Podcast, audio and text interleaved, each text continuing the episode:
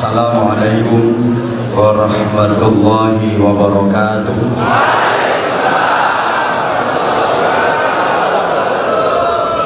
Bismillahirrahmanirrahim. Alhamdulillahi Rabbil Alamin.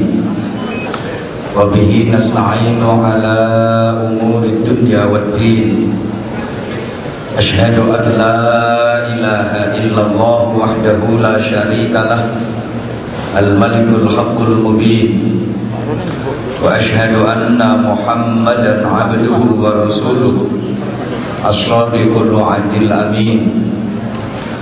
اللهم صل وسلم وبارك على سيدنا ومولانا وشفيعنا وقدوتنا وأسوتنا وحبيبنا وقرة أعيننا محمد صلى الله عليه وسلم. أفضل الخلق أجمعين وعلى آله وأصحابه والتابعين ومن تبعهم بإحسان إلى يوم الدين.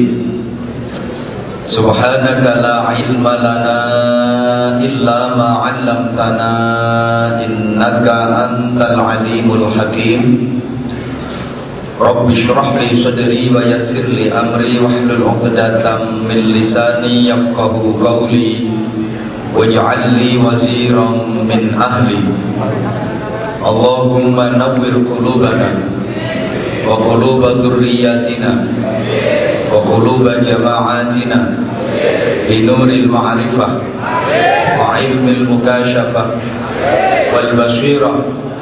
يا فتاح يا عليم.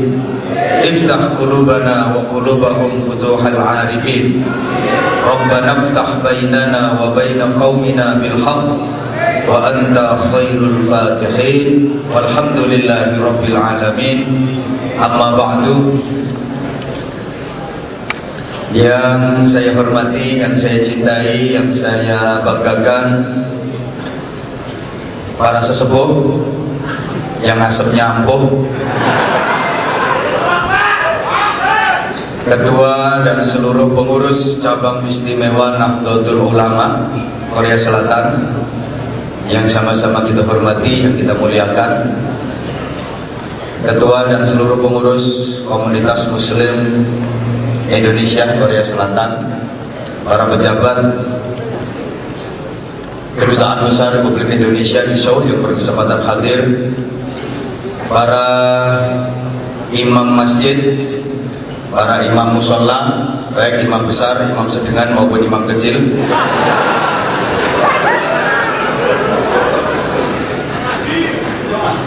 Segenap sponsorship pendukung acara pada hari ini terkhusus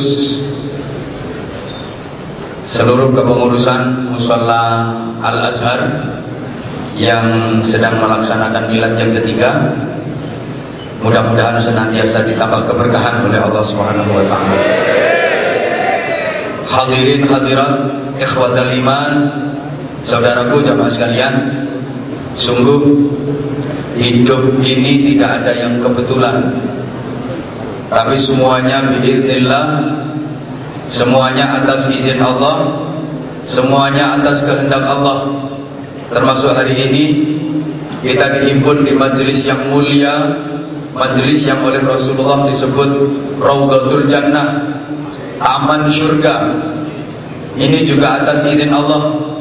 Maka siapa yang hari ini hadir di majelis ini Insya Allah nanti di akhirat sama-sama akan berada di taman surga Itu janji Allah. Bahwa majelis-majelis ilmu, majelis-majelis dikir Kelak di akhirat akan diangkat oleh Allah dan dijadikan sebagai taman surga Siapa penghuninya? Ya orang-orang yang datang di majelis ini. Walaupun orangnya jemburis. Malaikat itu lek nyatet borongan. Nyatet siji-siji sampe akeh, kesuwen le. Pokok kuwabe sing mlebu nomen dicatet apik. Betapa hari ini mungkin banyak umat manusia yang terlena banyak umat manusia yang bahkan terjerumus dalam hura-hura jingkrak-jingkrak kemaksiatan. Tapi kita ditolong oleh Allah, kita diberi hidayah oleh Allah untuk sama-sama hadir di majelis Allah, di majelisnya Rasulullah Shallallahu Alaihi Wasallam. Saya sering sampaikan sabda Nabi betapa kita berada di majelis semacam ini satu jam saja itu nilainya khairun min rakaatin. Lebih baik lebih banyak nilai pahalanya daripada sholat sunnah seribu rakaat. Prosoku nek potong ngamu gak kira tahu sholat sunnah seribu rakaat. Mesti ngomong dewe yo gak tahu tapi kita berada di majelis semacam ini satu jam saja itu nilainya lebih baik lebih banyak pahalanya daripada sholat sunnah seribu rakaat.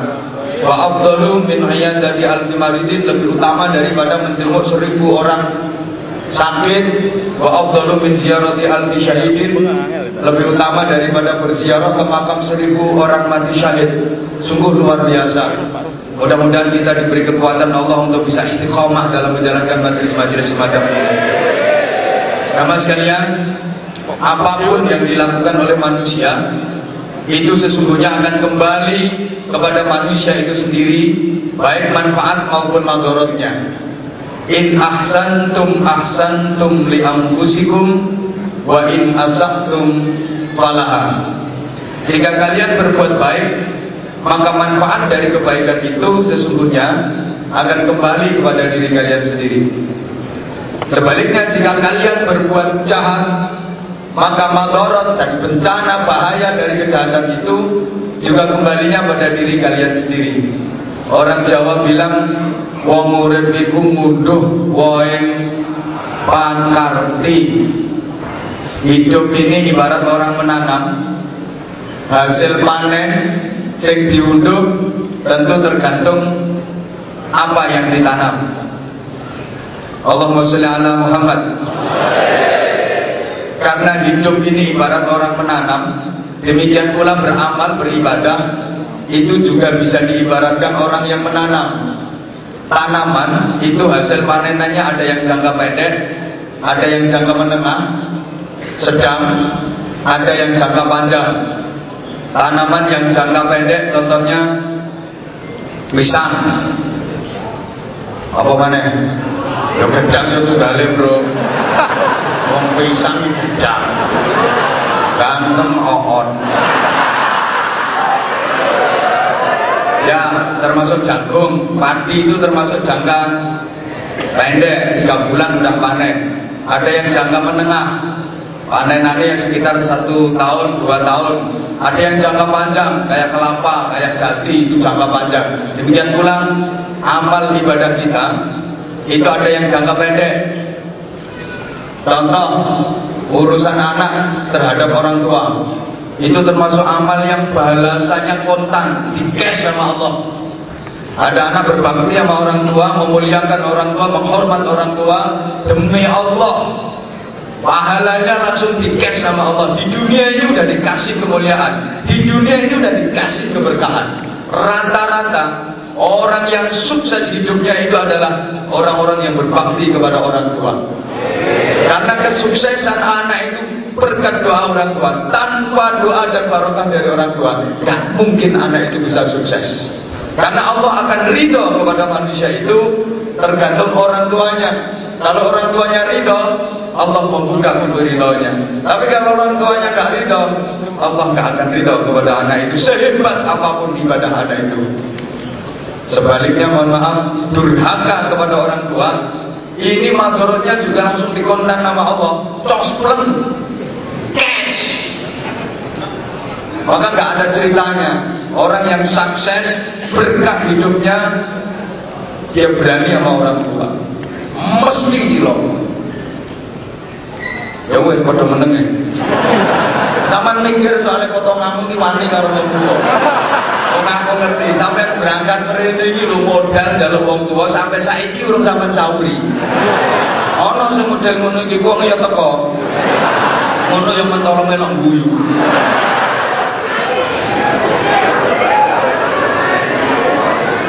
Ada amal yang jangka menengah. Ini nanti manfaat atau madorotnya mulai terasa di alam barzah. Contoh sembrana. Sembrono ya. ya sembrana. Urusan najisnya air kencing. Sembarangan. Dalam bersuci dari air kencing itu banyak riwayat betapa adab kubur itu kebanyakan karena orangnya sembrono. Habis piece of the tour nek cewek ini lo gak beres. Kadang-kadang ceweknya cuma pakai obat maksudnya obat abit ono sing mau diseleti pucuke tok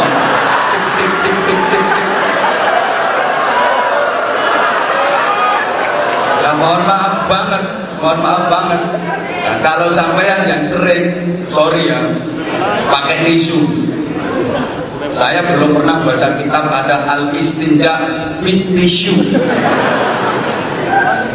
Ya harus pakai air. Kalau pakai batu ada, tapi kalau pakai tisu nggak ada. Walaupun tisu itu tisu basah, walaupun tisu itu wangi. Mana kok tahu kafe? Apa karena lu berarti usah lagi terus diambung? Ganteng-ganteng jorok. Omane mau wedok lan mek diopok kok ganti.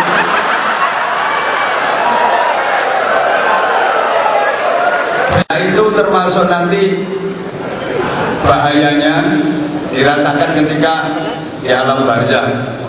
Di antaranya itu, maka hati-hati. Kemudian yang jangka panjang, ya banyak rata-rata amal ibadah itu dampaknya jangka panjang nanti di akhirat. Kemudian baca tasbih, tahmid, tahlil, baca sholawat, ya itu pahalanya nanti ya kebanyakan diberikan Allah di akhirat. Di dunia sih keberkahan pasti akan kita dapat. Keberkahan pasti juga akan kita dapat. Ini maksud saya Hadirin hadirat Jamaah sekalian rahimakumullah Allah subhanahu wa ta'ala Menciptakan manusia dalam keadaan baik. Kullu mauludin yuladu ala fitrah. Sehingga anak siapa pun Itu diciptakan Allah dalam keadaan baik. Walaupun orang tuanya kafir Tapi setiap bayi yang terlahir itu dalam keadaan fitrah Dalam keadaan baik maka kalau ada bayi sebelum balik dia mati, pasti masuk surga. Walaupun dia anak orang kafir. Kenapa? Karena dia belum punya dosa. Islam tidak mengenal dosa warisan. Kalau ada dosa warisan, gawat nanti. Yang bapaknya tukang cukur, nanti anaknya gundul semua. Kita lahir nggak bisa memilih orang tua kita siapa, betul? Mungkin kalau bisa milih, sampean pilih jadi anaknya presiden. Mau apa? Anakku, aku semua. Orang tua kita siapa kita nggak bisa memilih. Kita lahir di mana kita juga nggak bisa memilih. Jenis kelamin kita juga nggak bisa memilih. Tapi untuk menjadi baik atau buruk itu pilihan kita. Kita mau iman, kita mau kafir, itu pilihan kita. Kita mau jadi orang baik, kita mau jadi orang jahat, itu pilihan. Jangan menyalahkan takdir. Allahumma sholli ala Muhammad. Saya ulang, untuk menjadi baik atau buruk itu pilihan kita Jangan menyalahkan takdir Sekali lagi jangan menyalahkan takdir Manusia diberi hak ikhtiar Memang Kita lahir di mana nggak bisa memilih. Orang tua kita siapa kita nggak bisa memilih. Jenis kelamin kita nggak bisa memilih. Tapi untuk menjadi baik atau buruk Itu pilihan kita. Kita diberi hak ikhtiar Untuk menentukan Mau jadi baik atau jadi buruk. Dan ini sangat ditentukan dengan kebiasaan kita. Jamaah sekalian rahimakumullah. Aku semua nenglek nang wong mencawi jenenge sekali-kali tak jangan serius ben.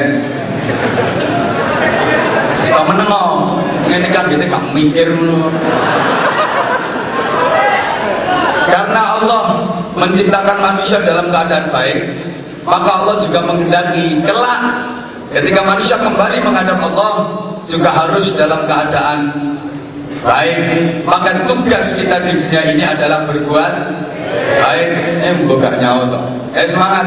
Karena Allah menciptakan manusia dalam keadaan baik, maka Allah menghendaki kelak ketika manusia kembali menghadap Allah juga harus dalam keadaan baik. Maka tugas kita di dunia ini adalah berbuat baik.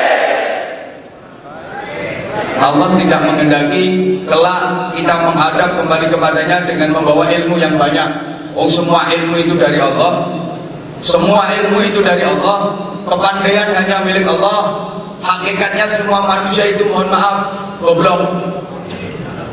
Kasar bahasa saya gurih. Karena biasanya kita sering kalau dibilang goblok itu terkesan sakit hati dan itu dianggap kata-kata yang kasar. Gak apa-apa.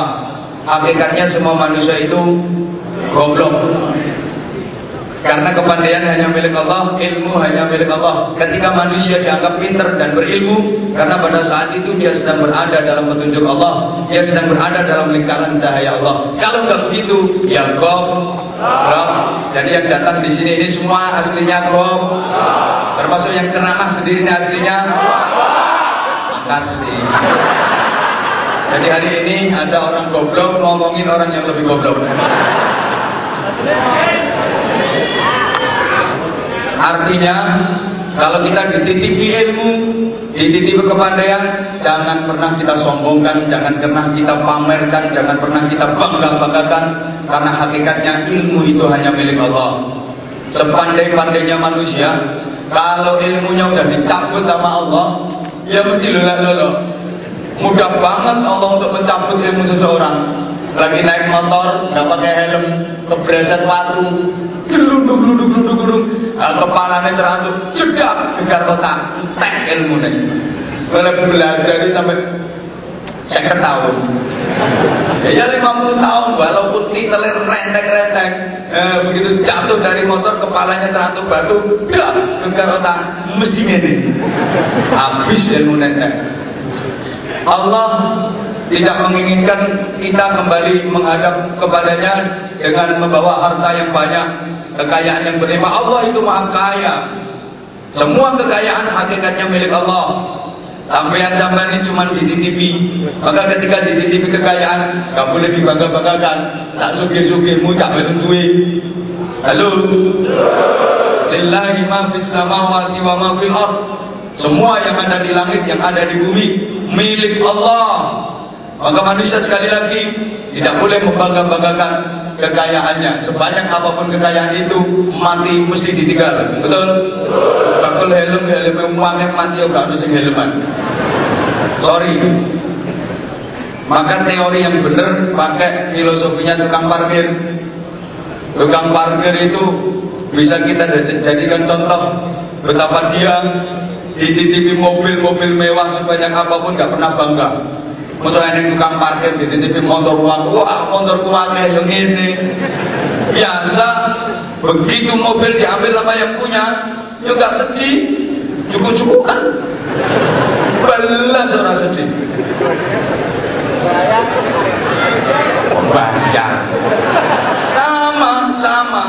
Sampai juga gitu, dititipin harta sama Allah. Ya biasa aja lah, gaji dinaikin biasa, tunjangan ditambah biasa. Begitu duit diminta sama Allah, ya nggak usah sedih, dibayar, dibayar dengan pahala.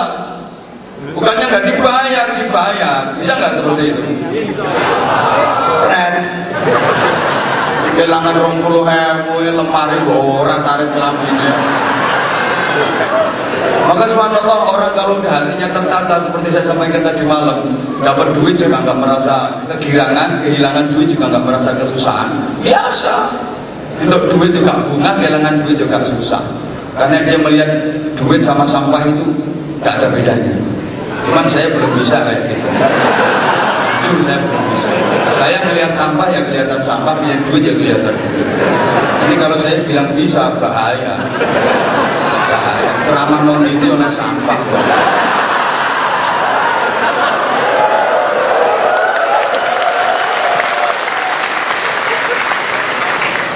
Okay? Allah tidak menghendaki ketika kita nanti kelak menghadapnya dengan bawa pangkat jabatan yang tinggi karena Allah itu malikul mulki raja di raja Allah hanya menghendaki ketika nanti kita menghadap kembali kepadanya dalam keadaan yang bersih, dalam keadaan yang baik. Yauma la yanfa'u malun wa la banuna illa man atallaha biqalbin salim. Pada hari di mana harta benda aku malah menghindari ini mati sopan terong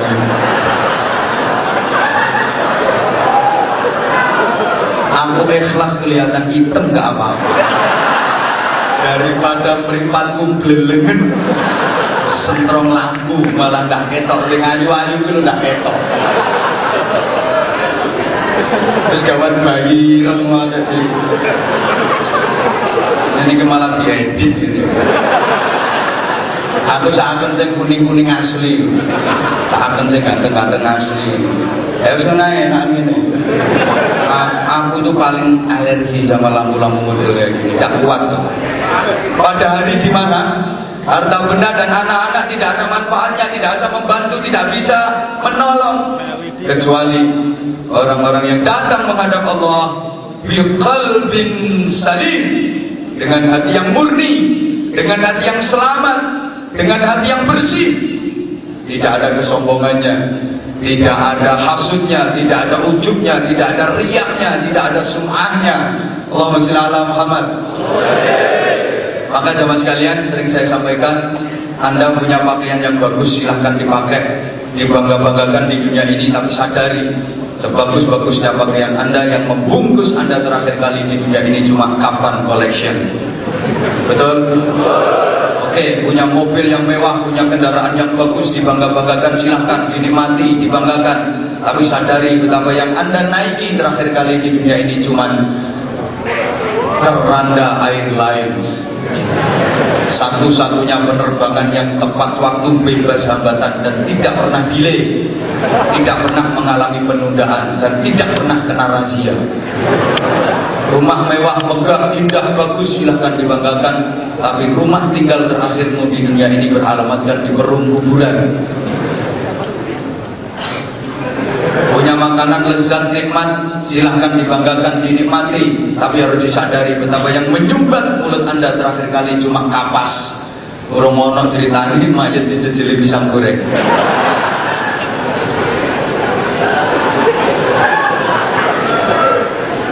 Allah menghendaki ketika nanti kita menghadap kepadanya dalam keadaan hati yang bersih.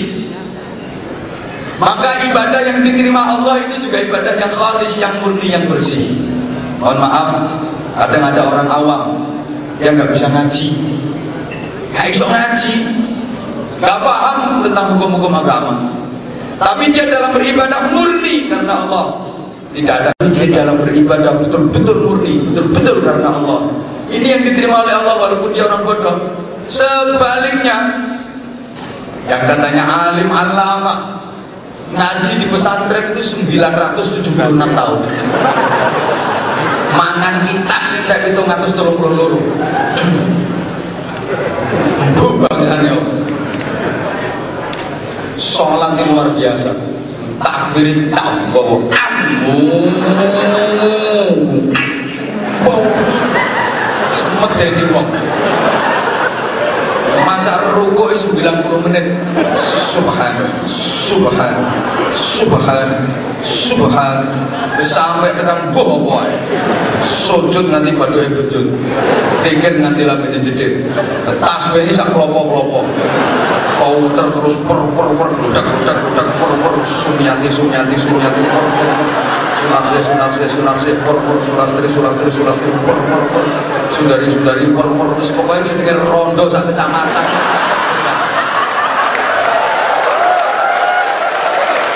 Tapi sorry kalau beribadah ada jaimnya ada riaknya ada ujungnya ya pengen dipuja, pengen delem, pengen dapat sanjungan, apalagi sekedar cari pengaruh, apalagi sekedar cari kedudukan. Mohon maaf, itu nggak diterima sama Allah.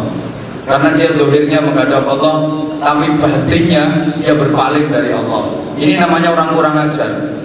Dohirnya menghadap Allah tapi batinnya berpaling kan kurang ajar namanya. Kayak ada orang yang sowan ke rumahnya kiai.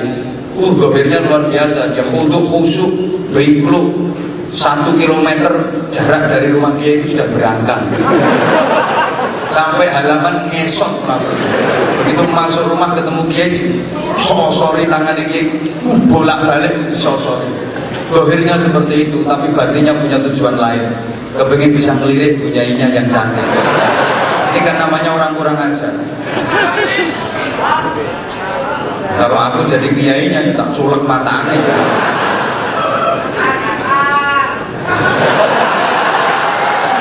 ya mohon maaf kalau kepengen halus ya kapan-kapan undang kiai bokso halus. Sampai undang? Ya udah sering sampaikan di mana-mana. Bagi saya kasar nggak masalah yang penting kan laris.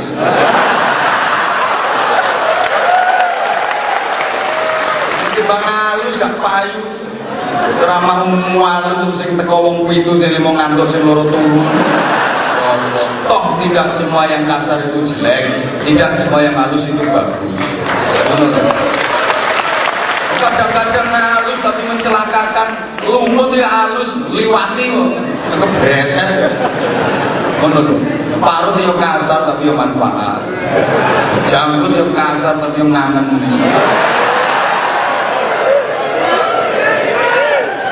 yang ngomong halus kasar lihat yang dia omongin kalau yang diomongin orang-orang yang halus yang ngomongnya pakai bahasa halus. Tidak ada potong ngamuk percuma. Gandenia ya. Mohon maaf. Jadi jemaah sekalian rahimakumullah yang diinginkan Allah yang dikehendaki Allah kita ini menjadi baik dan sampai menghadap Allah pun dalam keadaan baik apa yang membuat kita kotor sehingga kita nggak diterima sama Allah? Sehingga Allah menek sama kita. Dosa. Salah ya kayak materi model ini ini. Jadi kandani yo. Lagi gedungi di kandani sekarang pun ngomong. Yang bikin hati manusia kotor yang bikin manusia gak disukai sama Allah dan diterima nanti kembali kepada Allah itu karena dosa. Padahal manusia itu tempatnya dosa. Kata orang Jawa menungso menus-menus kakean. Katanya begitu. Memang setiap kita itu berpotensi untuk melakukan dosa. Sekujur tubuh manusia kalau digerakkan tidak sesuai dengan kehendak Allah itu menjadi dosa.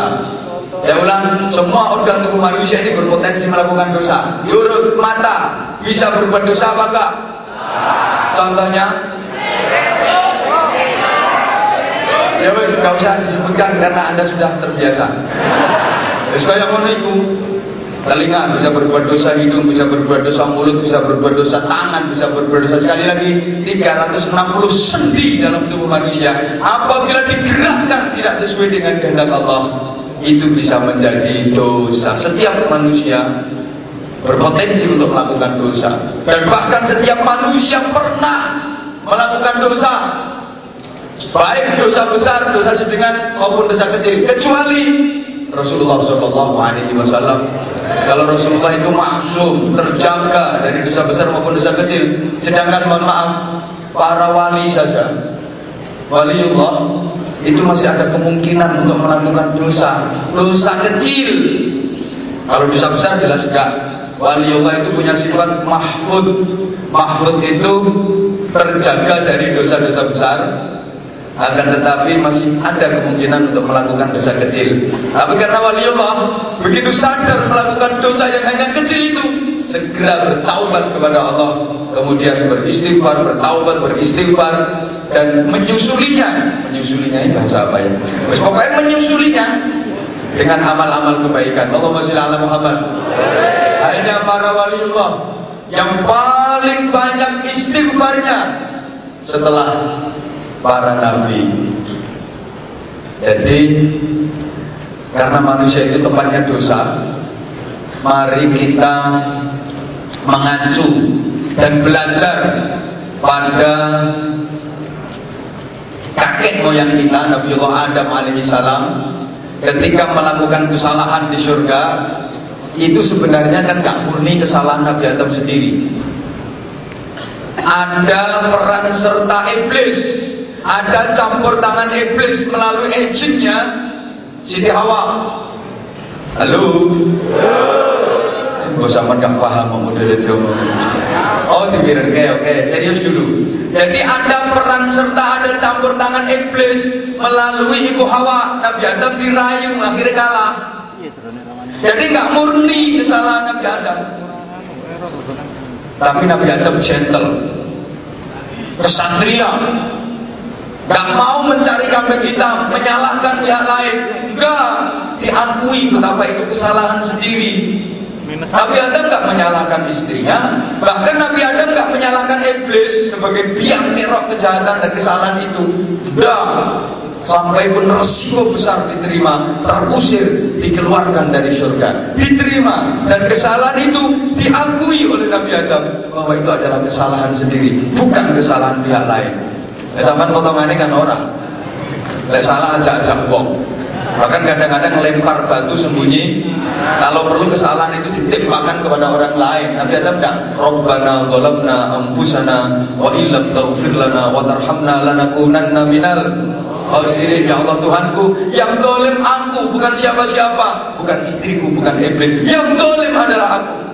Aku yang dolim pada diriku. Aku yang berbuat aniaya pada diriku. Andaikan engkau tidak memberikan ampunanmu, tentu aku termasuk orang yang rugi dan celaka. Rabbana ya Rabbana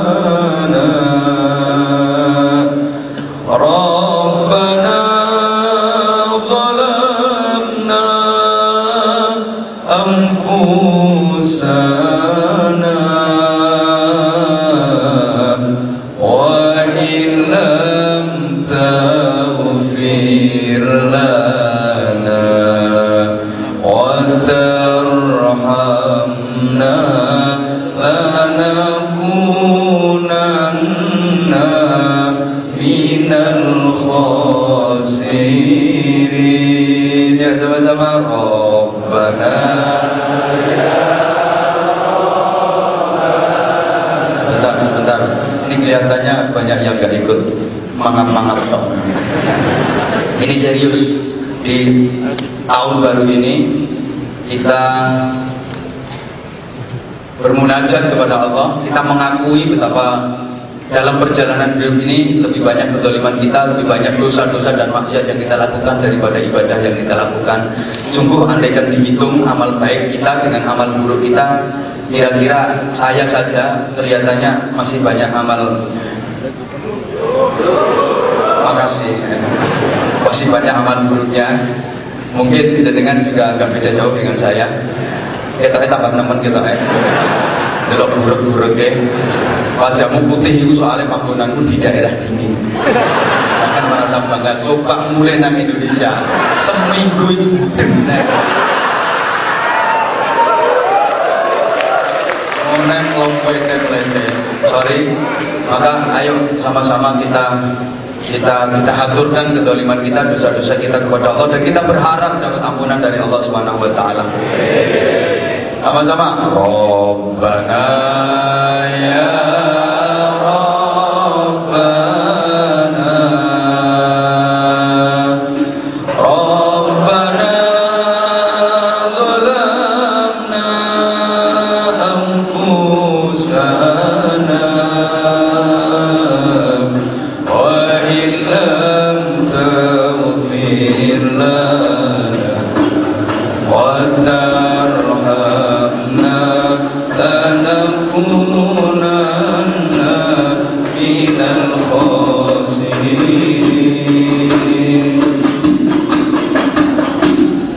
Pelabuhan daerah kelas 11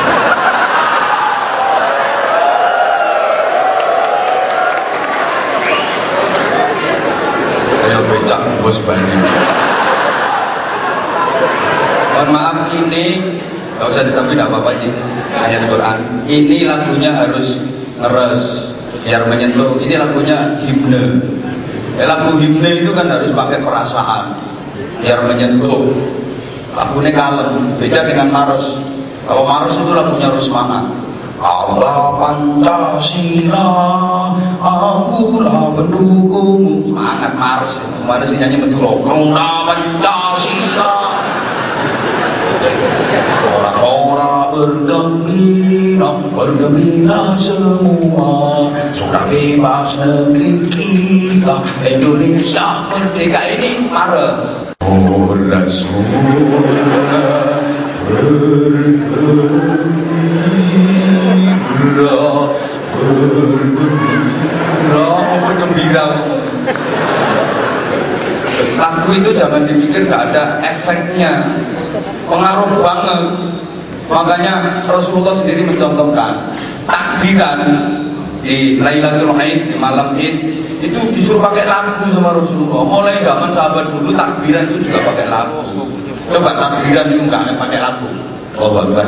Allahu Akbar. Allahu Akbar. La ilaha illallah Allahu Akbar. Allahu Akbar wa lillahi Allahu Akbar, Allahu Akbar, Allahu Akbar. La ilaha illallah Allahu Akbar. Allahu Akbar wa lillahi Allahu Akbar, Allahu Akbar, Allahu Akbar.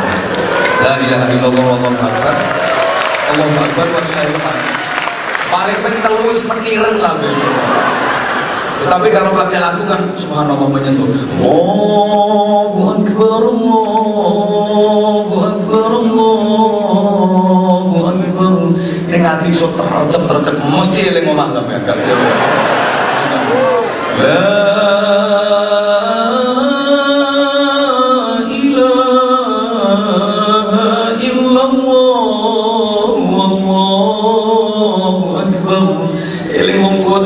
sing wis mati bareng dosa nak karu-karuan. Umane rondo-rondo anyaran. Allahu akbar walillahil hamd. Ngono, nek kalau lagu juga enak.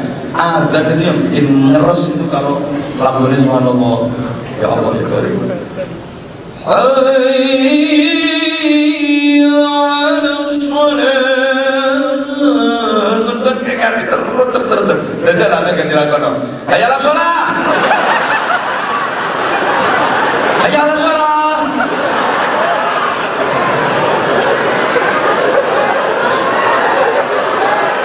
Solawat pun beda. Kalau pakai lagu kayak tadi, ya enak dibaca. Sayang Itu loh. Makanya sekali lagi. Robbana ya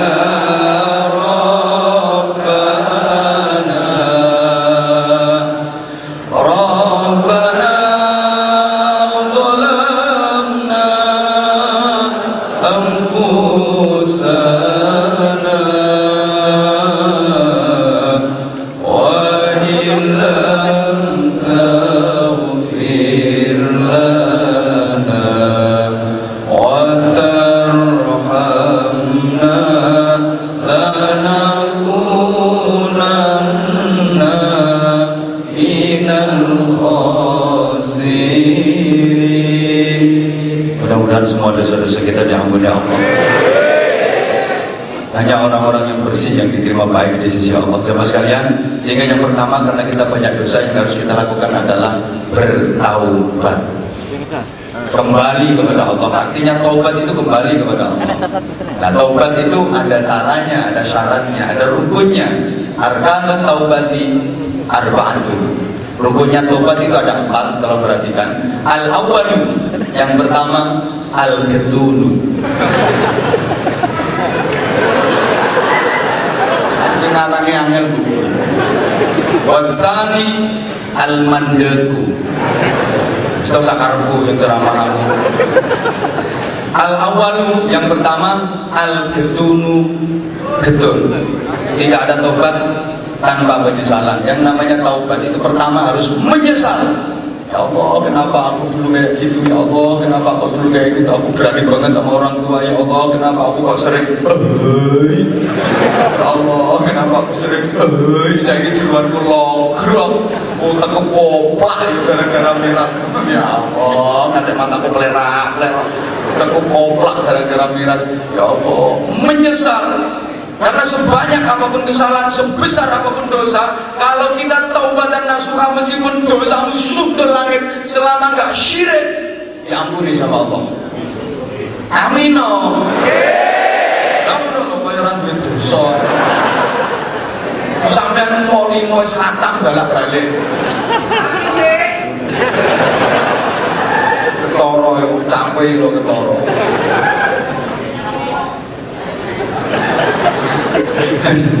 ya Allah, yang pertama menyesal. Kudu nyesel, kudu kok betul. Ya Allah, ketun apa? Aku kerja wis pirang-pirang tahun, duit gak iso nyelengi gas, gak iso nabung gas. Entek perkara tak ngono-ngono iku. Terus ngono iku lah. Tanpa saya sebutkan zaman wis ngalami kok. Ngapain tak sebut no barang? Aku kan mikir, coba andekan duit gak tak kayak ngono-ngono iku. Wis dadi apa ae? Wis dadi sak pira ae?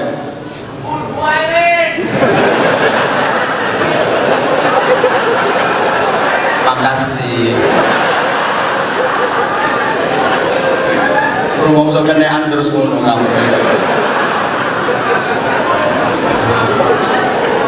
Rumongso. Oke gitu, yang pertama. Yang kedua, al mandekku mandek berhenti stop. Wis aja baleni maneh hop sing wis ya wis. Biyen kulino nyosori wedoan saiki stop. Mandek. Ya stop. Ya aku kirim nang ibumu timbangan ibu kirim nang Tadi Oh, Hongkong jalan.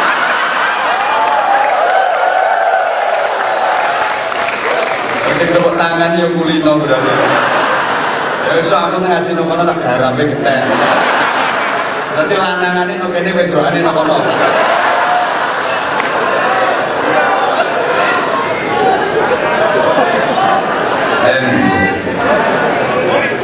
Itu gara-gara setan gepeng yang anda pegang ya toh ya wes itu sih tak terang lagi sih yang kedua berhenti. Yang pertama menyesal. Harus menyesal. Kapok eh kapok. Dekok kapok lombok kapok lombok. Itu bisa mari ngono gelek mana nek kapok dekok wis dekok kayak iso balik. Wis kapok pok pok pok. Kapok wis kapok dekok. Sedang itu balik menang. Maka yang kedua berhenti. Dan yang ketiga berjanji untuk tidak mengulangi lagi. Saya ulang, taubat itu yang pertama menyesal. Yang kedua berhenti. Yang ketiga berjanji tidak akan mengulangi. Tiga rukun taubat ini berkaitan dengan tiga dimensi waktu. Manusia hidup pasti mengalami tiga waktu. Ada masa lalu, first time.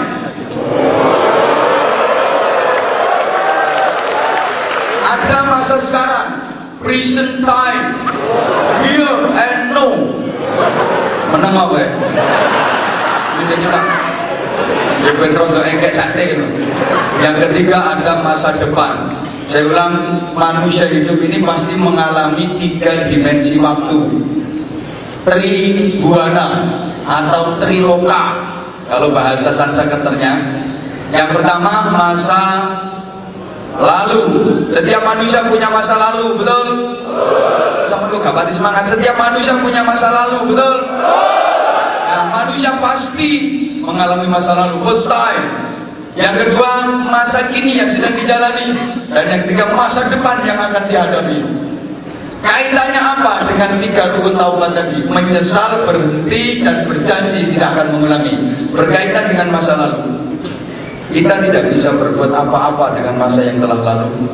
Karena kita tidak akan pernah bisa kembali ke masa lalu. Kecuali Doraemon. Kita nggak akan pernah bisa kembali ke masa lalu. Maka yang bisa kita lakukan hanya menyesal. Menyesali semua kesalahan dan dosa-dosa yang telah kita perbuat di masa lalu. Karena kita udah nggak mungkin bisa kembali ke masa lalu. Memperbaiki masa lalu gimana caranya? Barang wis kliwat.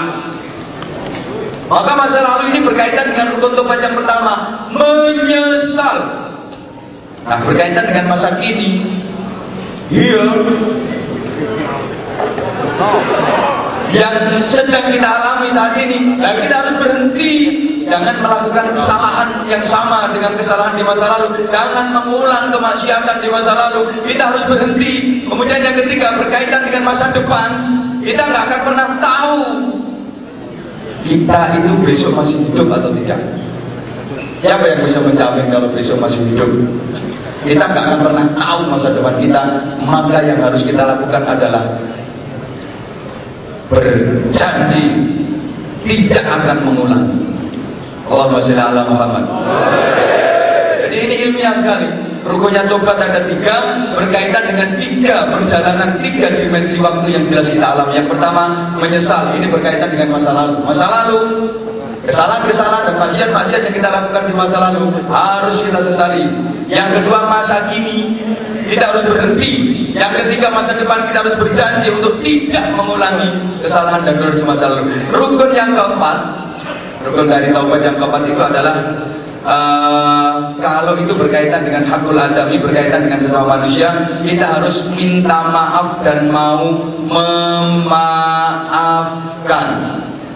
Sadar bahwa setiap manusia nggak luput dari kesalahan dan dosa, betul? Kalau kita yang punya salah, kita harus gentle, kita harus mau minta maaf. Kalau ada orang lain yang berbuat salah kepada kita, kita juga harus mau memaafkan. Allahumma Muhammad. Apa sekalian?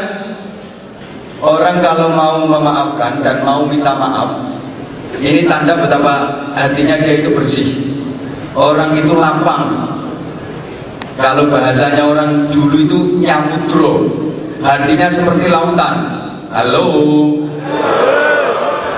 Kalau mau minta maaf dan mau memaafkan, semua persoalan itu akan selesai. Kenapa ada masalah yang berlarut-larut? Kenapa ada persoalan yang gak kunjung selesai? Karena tidak mau memaafkan dan tidak mau minta maaf. Masalah opo Janji di sepuro mesti beres. Di dunia saja, kalau terjadi problem, terjadi kasus, terjadi permasalahan, kalau kita nggak mau minta maaf, maka permasalahan itu nggak akan pernah selesai. Masalah apa pun akan selesai kalau dimaafkan. Di akhirat juga begitu. Sampean kalau masih punya ganjalan-ganjalan problem kasus persoalan sama orang lain yang tidak sampean maafkan, itu bisa menghambat langkah sampean menuju ke surga. Alhamdulillah men. Ada kan cerita seperti itu orang yang sudah dapat tiket ke surga, begitu dia mau berjalan menuju ke surga, eh stop sama malaikat. Mau ke mana mas? Mau ke surga. Ini tiketnya. Bentar, kamu masih punya kasus sama tetangga kamu, selesaikan dulu. Sebelum kasus ini selesai, kamu nggak boleh masuk ke surga. Iya, oke, okay, saya selesaikan dulu. Mana dia orangnya? Dia masih ngantri 4000 tahun. Jadi tunggu antriannya 4000 tahun dulu, baru selesai urusan Muhammadiyah, kamu baru boleh masuk ke surga. Ya. Halo. Makanya yang paling enak ini masalah bersepuro. Terutama mohon maaf Kadang-kadang ada yang punya masalah nggak mau memaafkan, gentong disimpan naik di dalam hati. Itu resikonya. Kalau nggak kanker ya jantung. Rasain. Nah, kalau sekalian di Brono, dilabrak wong ini, jak geger, ada kata kata kata kata kata, nah itu resikonya stroke. Ya tinggal pilih, pilih yang mana. Nah, kalau nggak mau milih salah satunya, ya harus dimaafkan. Sama sekalian, woi, orang yang pemaaf itu satu bibirnya sering melebar, hatinya bersih, dan itu tanda akhlaknya mulia. Saya sering sampaikan, lambe ciut lambe bermasalah. Lambe kalau nggak bermasalah itu sering melebar. Oke, ketemu orang, gimana kabarnya? Alhamdulillah. Alhamdulillah sehat, sehat semua. Nah, kalau bibir sing ciut itu bermasalah. Gimana kabarnya? Ramusi. Orang yang pemaaf bibirnya juga sering melebar. Maafin ya yang salah. Ya nggak apa-apa, sama-sama. Iya, tapi kalau bibir ciut, mesti bibir bermasalah. Maafin ya yang salah, ngurusin. Awas, sudi. Aku yang salah sepurane sudi. Sorry, hatinya juga begitu. Orang yang pemaaf itu hatinya seperti samudra. Hati kalau bisa seperti samudra, subhanallah. Coba ada satu isyarat. Semua air itu nanti muaranya akan ke laut. Air hujan, air yang jatuh dari langit, itu nanti muaranya pasti akan ke laut. Betul? Air sungai kayak air apa pun itu pasti nanti muaranya sampai ke laut. Air itu simbol rahmatnya Allah, simbol ampunannya Allah, simbol ridhonya Allah. Air hujan, semua nanti akan sampai ke laut. Kenapa? Woi. Karena satu, laut itu tempatnya rendah. Yang kedua, laut itu luas. Maka kalau kita ingin mendapatkan rahmat Allah, kalau kita ingin mendapatkan ridha Allah, maka kita harus punya sifat dan karakter seperti laut. Pertama, rendah. Laut itu tempatnya rendah. Masa ada laut di atas gunung? Maka, hui, orang yang rendah hati, orang yang tawadu pasti akan dapat curahan rahmat Allah, pasti akan dapat curahan ridha Allah. Man tawadhu'a lillah rafa'ahullah. Siapa yang tawadu rendah hati karena Allah, justru dia akan diangkat derajatnya oleh Allah.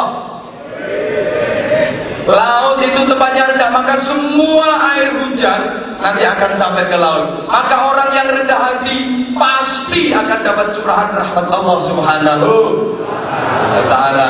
Wis pokoknya rendahkan hatimu serendah-rendahnya sampai tidak akan ada orang lain yang bisa merendahkanmu.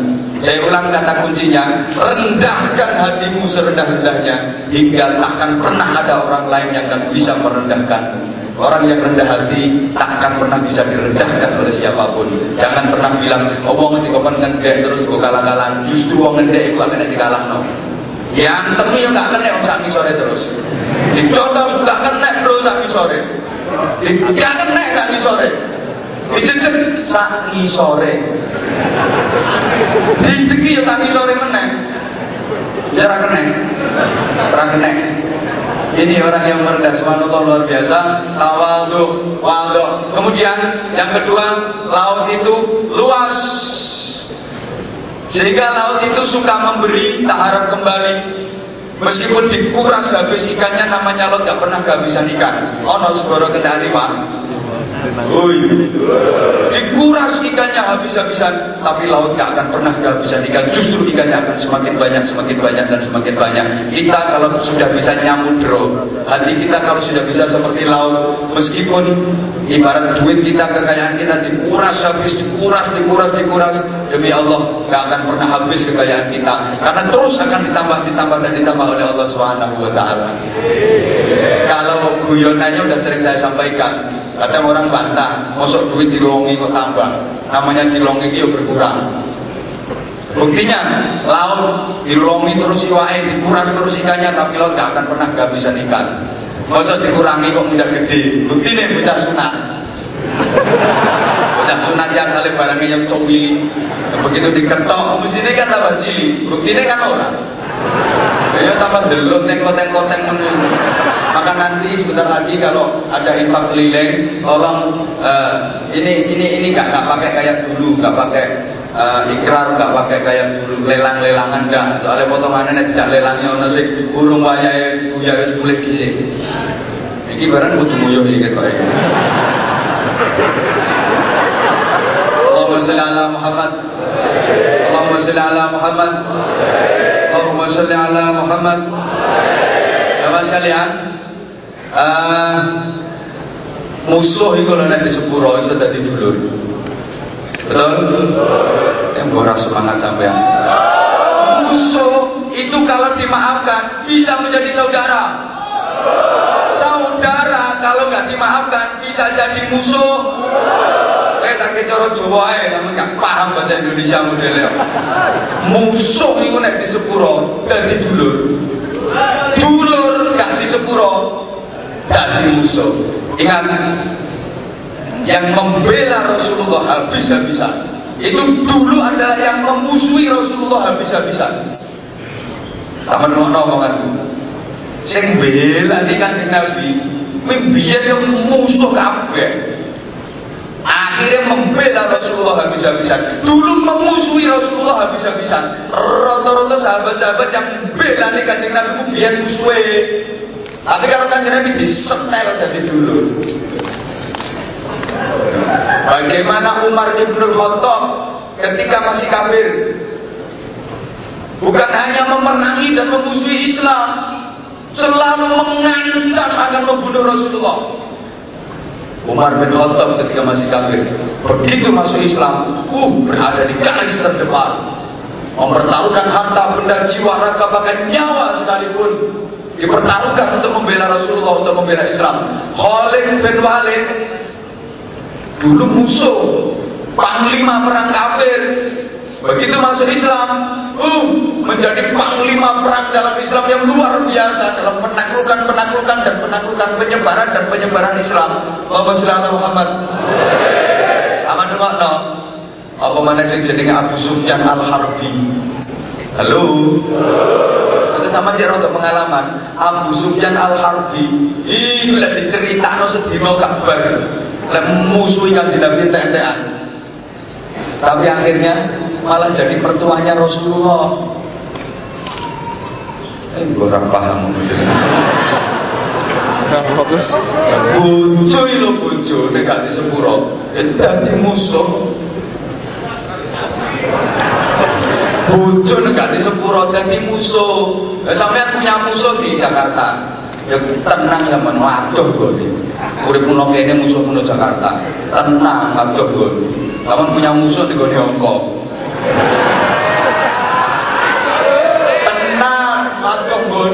paling isone video call. Kan waduh gue to. Hei, nek tuh musuh nek petak petuk kumpul saumah kowe bojo nang musuh. Petak petuk. Turu dijajari. Innalillahi wa inna ilaihi wong iki wong iki akhirnya metu kamar apa apa apa apa gitu. Nom nyampo metu nyampo metu nyampo metu alim pindah kamar astagfirullahaladzim. Kok enek menungso? Yang ini kok enek menungso? Yang ini. Omongannya ya gak enak. Rodo rono satu bisa. Engkau tak jejek coba wis tahu? Makasih. Bojoku gak koyo ngono bro. Omongan rodok rono rodok rono nyono ati gak enak jajal nek rukun aku enak oh lu gue aja dek rodok rene. Yang rodok rene. Kan namun Taman seneng di mbak, krungu omongan rodok rono karo rodok rene. Eh, hmm, krungu kupengku. Wedok iku pegel, capek, payah, nang Jawa ngidit rada rene, ilang capek. Krungu omongan rada rene, ilang capek, ilang kesel. Makanya kadang kadang lanang itu sak bojone metu kok kapan guyang guyu kena plengek. Soale baru krungu omongan rada rene.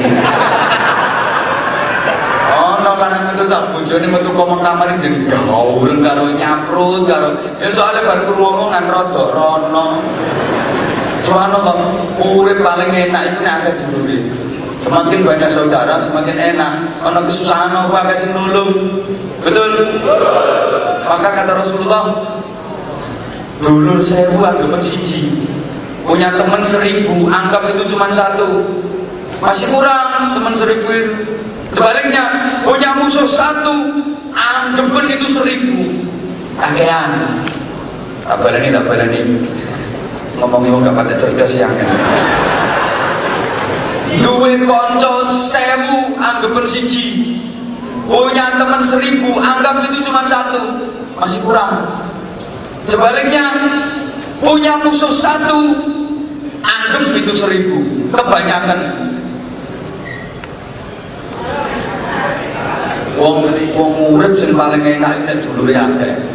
Nang ndi akeh sing nulungi, ana kesusahan ya akeh sing bantu. Urip paling susah ini musuhe akeh. Bingung sampean. Urip nang kampung kampung monggo malah dadi sesek. Kang ora buntu malah dadi buntu. Nang kangetan duwe musuh, nang kang lor musuh, kang kulon duwe musuh. Apa metu teko omah bingung bingung apa lewat etan etan petuk musuh oh pedes ya nopo kau balik? Apa metu sing lor yang dah asu asu.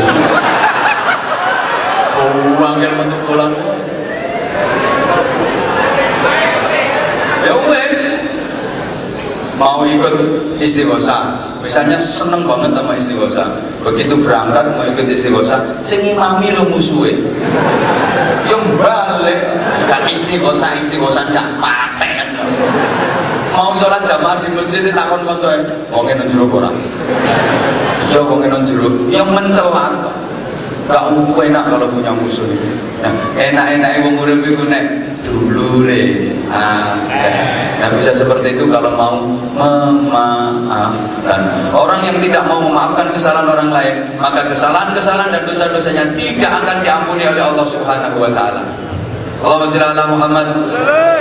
Allahumma shalli ala Muhammad. Saya ulang, orang yang tidak mau memaafkan itu ibarat bak Hati ini lo mengkurang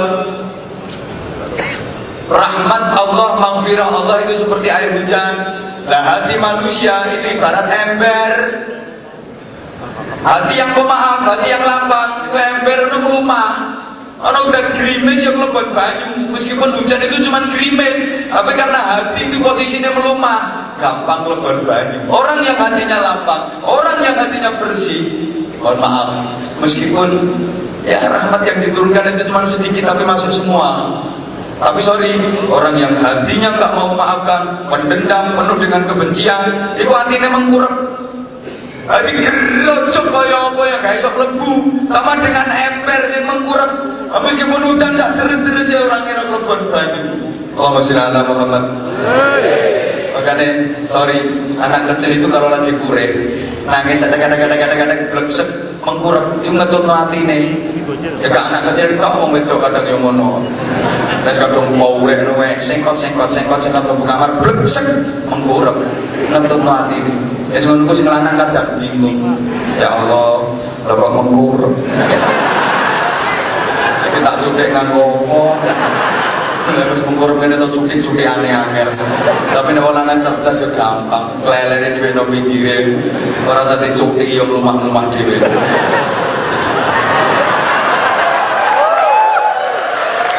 Oke, karena kita banyak salah, di samping bertaubat kita harus banyak beristighfar. Allahumma sholli ala Muhammad. Kalau tadi Nabi Adam seperti itu, coba selanjutnya. Tiada Tuhan selain Engkau ya Allah. Maha suci Engkau ya Allah. Sesungguhnya aku termasuk orang-orang yang berbuat aniaya. Yang zalim aku sendiri bukan siapa-siapa. Mono bro. Rasulullah Muhammad Sallallahu Alaihi Wasallam juga begitu. Bersumpah wallahi inni la kulla yaumin aktsara min sab'ina marrah. Demi Allah. Aku beristighfar setiap hari tak kurang dari 70 kali. Setiap hari. Wa fi riwayatin antara min mi'ati marrah lebih dari 100 kali. Coba kita bayangkan. Rasulullah itu nggak pernah salah Rasulullah itu nggak punya dosa sedikit pun tapi memohon ampun kepada Allah beristighfar. Tak pernah kurang dari 70 kali setiap hari. Bahkan tidak kurang dari 100 kali setiap hari. Padahal Rasulullah nggak punya salah. Rasulullah nggak pernah punya dosa sedikit pun. Dan kita sing dosane sabrek. Apa sabrek itu? Wakil banget. Mene mari sholat istighfar cuma tiga kali. Itu pun sambil angop Allah, ya Allah, ya Allah. Sama-sama kita beristighfar. Astaghfirullah. Rabbal baraya. Astaghfirullah. Minal khataya. Lagi. Astaghfirullah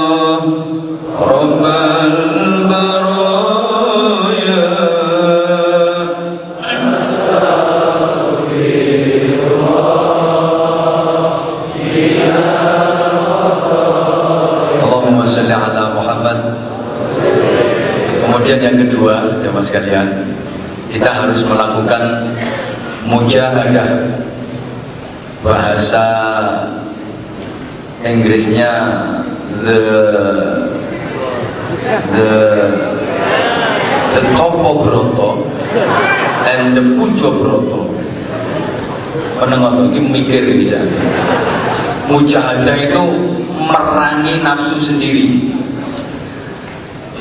Manusia berbuat dosa itu di antaranya karena dorongan nafsu. Ingat, wa ma ubarri'u nafsi innan nafsa la'ammaratun bisu.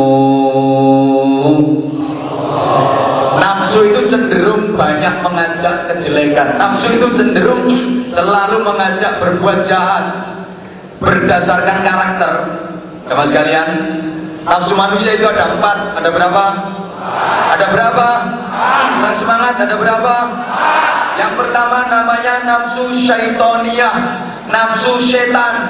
Ini nafsu yang cenderung suka bohong, suka bohong, fitnah, terus sombong. Yang pertama kali berbuat sombong itu kan setan. Ketika disuruh hormat, disuruh tunduk sama Nabi Adam, tidak mau. Ngapain aku tunduk sama Adam? Khalaqtahu min tin wa khalaqtani min nar. Kau ciptakan Adam cuma dari tanah, sedang aku kau ciptakan dari api. Api lebih baik, lebih mulia daripada tanah. Harusnya tanah yang tunduk sama api, Adam yang tunduk sama sama saya. Iblis itu merasa lebih baik. I am the best kata iblis seperti itu. Saya lebih baik. Selalu melakukan diskriminasi sehingga untuk melawan nafsu syaitoniah ini manusia diperintahkan sholat intinya sholat itu adalah sujud karena kesalahan utama kesalahan fatal dari iblis itu tidak mau sujud Allahumma sholli ala Muhammad Bapak sekalian kalau perhatikan yang pertama namanya nafsu syaitonia, nafsu setan. Kesalahan utama setan itu nggak mau sujud. Maka untuk melawan nafsu syaitonia ini dengan sholat di mana inti utama sholat itu adalah sujud. Yang banyak sholatnya Halo. Maka nafsu syaitan ini akan kalah. Saya ulang, yang banyak sholatnya ini bisa mengalahkan nafsu syaitoniahnya. Minimal sama sekalian, sholat kita, halo, sehari lima kali, jangan dibalik lima hari sekali. Zaman ngono modele sholat lima hari sekali niatnya digabung-gabung sholli fardu subhi wa dhuhri wal asri wal maghribi wal isya'i oplosan lillahi ta'ala. Harus ditambah pakai sholat-sholat sunnah. Ini untuk mengalahkan nafsu syaitoniah. Karena setan itu gak mau sujud perbanyak sujudmu.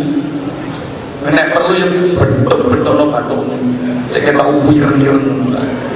Sampai pada yang udah aku kalau sujud lebih senang pakai sajadah yang empuk. Ngapain pakai sajadah yang kasar? Loro yang raiso kusuk lah nek loro ini tempat-tempat. Kalau aku lebih senang pakai sajadah yang empuk. Ya, sampai mana paling jalan-jalan sujud. Untuk melawan syaitan yang gak mau sujud, ya kita lawan pakai sholat. Makanya orang yang tidak sholat, eh, mendengar setan itu Hoi. Hoi. Ya, nafsu syaitoniahnya tidak pernah diperangi sama sekali. Nafsu itu harus diperangi. Kalau nafsu syaitoniah yang suka bohong, yang suka fitnah, pegawaian iblis, pegawaian setan, tidak mau sujud, kita lawan pakai sholat. Intinya sholat itu sujud. Eh, rumah no karmu, kamu rumah no karmu. Nanti yang inti yang sesi kedua. Sampai jam berapa ini nanti? Oke nggak apa-apa, sama tak ngaji serius dulu. Aku gak gelem hura-hura tok, mau dilono tok, guyon tok, cengengesan tok. Sing dhisik kae komene ngono. Ngene iki kok komene ngono. Oh, kasih gak ono guyone lah. Pancene kowe ki angel lho. Dijak umur jarene kakean guyon. Engko lek dijak serius jare gak ono guyone. Lah terus kongkon piye? Ulhuae jenenge sampel kabeh. Oke. Yang pertama nafsu syaitaniyah, yang kedua namanya nafsu bahimiyah. Ini nafsu binatang ternak. Nafsu serakah. Oh, pokok lo pengen akeh. Ini harus kita lawan pakai zakat. Woi.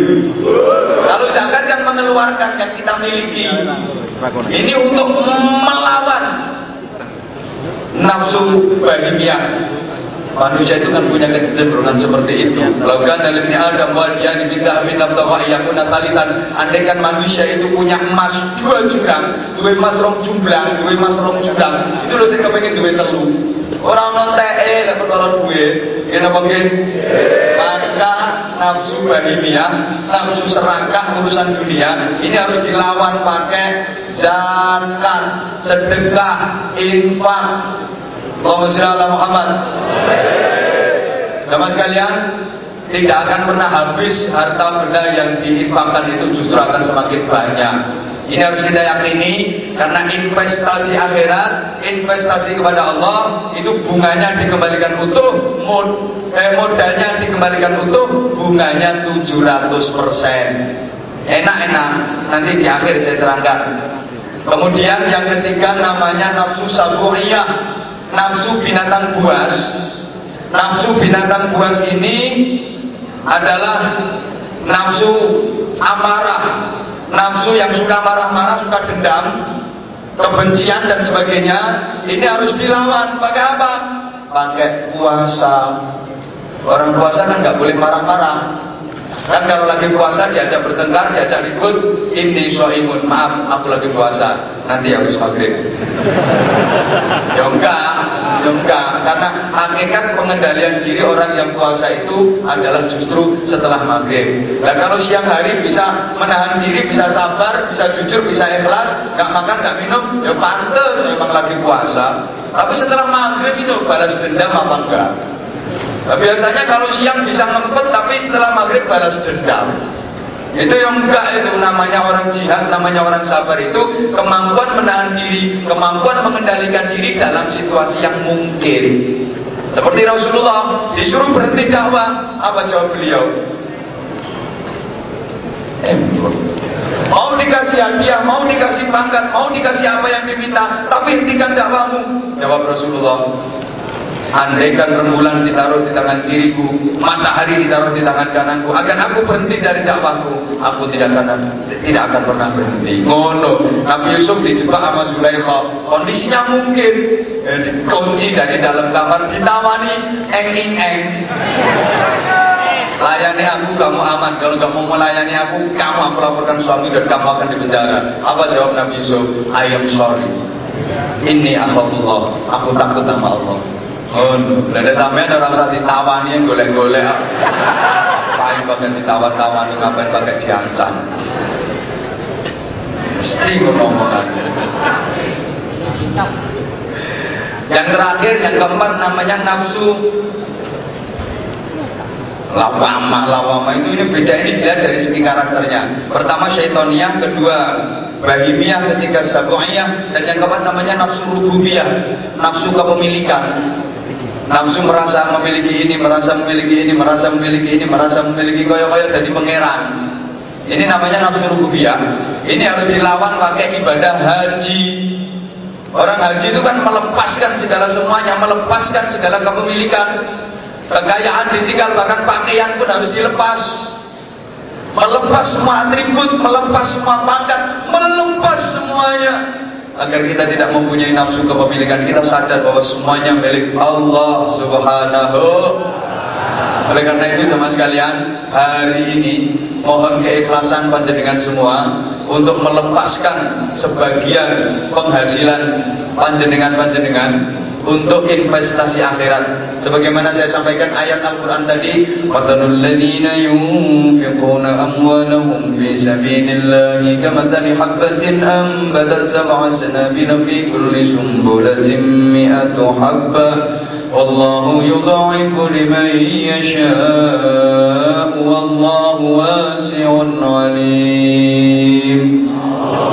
Demi Allah Harta yang diinfakkan di jalan Allah, investasi akhirat kepada Allah, itu modalnya dikembalikan utuh, bunganya 700%. Coba di dunia ini mana ada bank yang bunganya sampai 700%. Tapi banknya Allah, investasi ke akhirat, itu modalnya utuh, dikasih bunga 700%. Alhamdulillah. Alhamdulillah. Sebagai satu bukti para jamaah Gak ada ceritanya orang kaya jatuh bangkrut jadi miskin gara-gara bersedekah. Kalau ada, tolong tunjukkan kepada saya. Tak bikin contoh nanti masuk muri nanti. Gak ada ceritanya orang kaya jadi bangkrut habis kekayaannya gara-gara bantu pesantren, gara-gara menyantuni anak yatim. Gak ada ceritanya. Eh tambah gelegedu kesugihannya sak pirang-pirang. Ngerti gelegedu? Dia semakin kaya raya. Pokoknya gak ada ceritanya lah. Wong suge jadi bangkrut, jadi melarat, gara-gara sodako, gara-gara bangun masjid, gara-gara bangun pesantren, gara-gara menanggung biaya hidup anak yatim. Gak ada ceritanya. Setiap hari manusia itu didampingi dua malaikat yang masing-masing malaikat itu berdoa. Malaikat yang satu berdoa, Allahumma timun fiqan kholafa. Ya Allah, berikan kepada orang yang menginfakkan hartanya di jalanmu ganti yang lebih baik dan lebih banyak. Hari ini panjenengan-panjenengan yang menginfakkan hartanya untuk musola Al Azhar juga untuk pesantren saya Kok mburi itu? Ini mesti ada sekerasa nih lo, apa kemes. Pasti, pasti diganti oleh Allah dengan yang lebih banyak dan lebih baik, lebih barokah. Karena yang mendoakan malaikat Allahumma munfiqan khalafa. Ya Allah Berikan kepada orang yang menafkahkan hartanya di jalanmu Ganti yang lebih baik dan lebih banyak. Demi Allah diganti. Malaikat yang mesti Ini anwar zahid Kurang karuan mandi Cangkeme Malaikat yang dumai mesti mandi Sebaliknya Hari ini anda bawa duit apa enggak? Bawa duit apa enggak? Saya ngomong gak bawa muka-muka gak iso boleh. Mesti bawa. Tapi kok tidak diinfakkan? Awas malaikat yang satu itu berdoanya begini. Allahumma ti mumsikan talabba. Ya Allah, berikan kepada orang yang menahan duitnya tidak diinfakkan. Hari ini kau tidak mau infak, berikan kerusakan ya Allah. Awas metu ke gedung ini kejerumup Bukan saya yang mendoakan jelek. Udah ngapain aku ndongakno elek. Nek aku tak ndongakno api sampean. Tak ndongakno api. Ini yang mendoakan malaikat. Malaikat kudu ngono. Diberi kerusakan. Termane kok apa sih kok eman-eman bareng gak minum duwe ya. Embung. Angel kayak pahaman ini. Jamaah sekalian, ibarat benih padi masih ingat? Ibarat benih padi itu kalau disebar nggak akan habis, justru menjadi banyak. Panennya melimpah. Duit kalau disebar ke masjid, ke musola, ke pesantren, ke yatim, ya panennya melimpah. Semakin banyak nggak akan habis itu duit.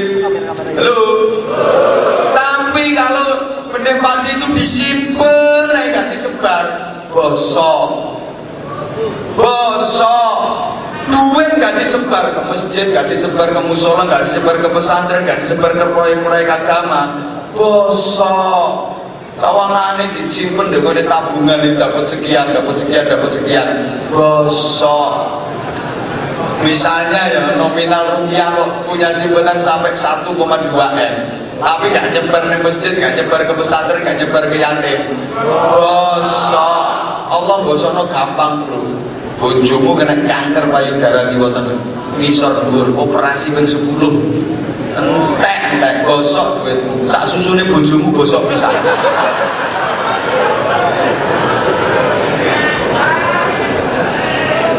Halo. Halo. Bener itu. Kak, elek-elek aku. Kak, elek-elek. Untuk orang-orang yang medit memang seperti itu. Lek potonganmu ini gak dipaksa gak kira sodako. Nah, kalau saya punya prinsip sodako itu yang penting banyak, walaupun gak ikhlas. Ya, yang penting banyak walaupun gak ikhlas. Daripada ikhlas cuma sedikit. Lebih baik banyak walaupun gak ikhlas. Aku siap dibantah sokoai. Siap aku. Wis nganggo dalil gak apa-apa tak terima. Walaupun nggak ikhlas, yang penting banyak daripada ikhlas cuma sedikit. Soalnya gini loh, kalau sudah mengeluarkan banyak walaupun nggak ikhlas, engko suwe-suwe ikhlas diri. Yo aku wis ngetono sakmono akeh gak ikhlas. Rugi. Kalau wis mesti. Namun orang ikhlas rugi. Tapi kalau prinsip yang penting ikhlas, gak mungkin akeh sudah Eh sampai mati gak tahu sudah Ya wis ngono kuwi ya. Yang penting ikhlas, yang penting ikhlas, yang penting ikhlas. Nah, padahal di akhirat nanti orang itu akan ketemu sama sedekahnya. Bahkan al-mumin tadi, sotakoti, orang mumin itu berada di bawah naungan sedekahnya, berada dalam sinar sedekahnya. Semakin banyak sedekahnya, semakin padam, kompeten. Ini kau sing isi nominal paling akeh kene piro? 1000. 10 ribu. 10 ribu ya. Enggak, enggak. Pecahan buat ini paling akeh berapa? 50 ribu. Wah yang ngasih 50 ribu yang merkuri. Drong ya 50 ribu. Merkuri. 50 ribu ya. Eh 20 ribu ya neon. Eh 10 ribu ya lilin. lima ribu obat nyamuk bakar tetesan banyu Rong ewu, rong ewu pendel korek. Terus Sewu. Silite konang. Tengah juga tuh leb leb leb leb tapi nomor dengan gak ketok. Makanya tolong panitia yang keliling nanti sambil diinceng nyemplungi piro. Saya ketemu gak, Merkuri bro. Saya ketemu, Merkuri bro. Oh, sewu silet konang. Besok main akhirnya itu delumuhan delumuhan ada satu pelajaran berharga dari orang tua dulu. Halo? Nabung itu kalau orang tua bilang dulu apa? Nyelengi tuh Iya toh? Nyelengi, nyelengi, nyelengi, nyelengi. Celeng. Kenapa disebut seperti itu? Lah, karena orang yang seperti itu memang perilakunya seperti Iya, makanya tempat untuk nyeleng itu disebut celengan. Bentuknya apa pun namanya celengan. Meskipun bentuknya sapi, namanya bukan sapina. Tapi tetap aja celengan. Bentuknya kodok bukan kodokan, tapi celengan. Bentuknya ayam bukan ayaman, tapi disebut celengan. Itu suatu berharga bahwa orang yang berperilaku seperti itu memang persis Jalan itu memang begitu. Jalan itu kalau mau makan dikumpulin dulu, dikelompok, nah, dikumpulin, dikumpulin, dikumpulin, dikumpulin, dikumpulin, ditumpuk, ditumpuk, ditumpuk, ditumpuk. Itu karakter jalan. Persis. Orang yang berperilaku jalan yang begitu. Duit dikumpul, ditumpuk, ditumpuk, ditumpuk, ditumpuk, ditumpuk, dikelompok, nah.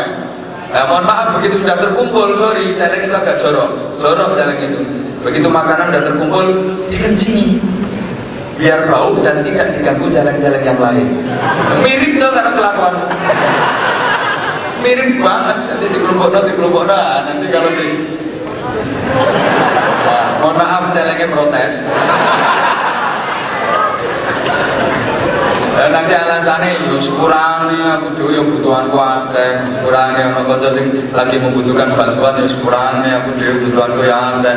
Ini kamu yo ora nyekel duit, ora nyekel banyak diuyui. Disimpan seperti itu dan itu yang kita gunakan untuk bekal ketika nanti kita menghadap Allah salah satunya itu yang bisa membantu kita sodakotin jariah ketika nanti kita sudah berada di alam barzah dan itu pasti Walaupun ngantri, Anda kalau mau berangkat dulu silahkan. Salah satu yang bisa membela kita, salah satu yang bisa menolong kita adalah sedekah itu dan itu adalah hakikat dari harta kita. Sambil merenung sama-sama kita bersolawat sambil berinfak. Teman-teman panitia udah siap? Halo. Teman-teman panitia udah siap? Allahumma sholli ala Muhammad. Hidupnya sengsara, matinya juga sengsara bahkan yang paling dikhawatirkan adalah kematian yang su'ul khotimah. Naudzubillah min. Sama sekalian orang yang terlalu cinta dunia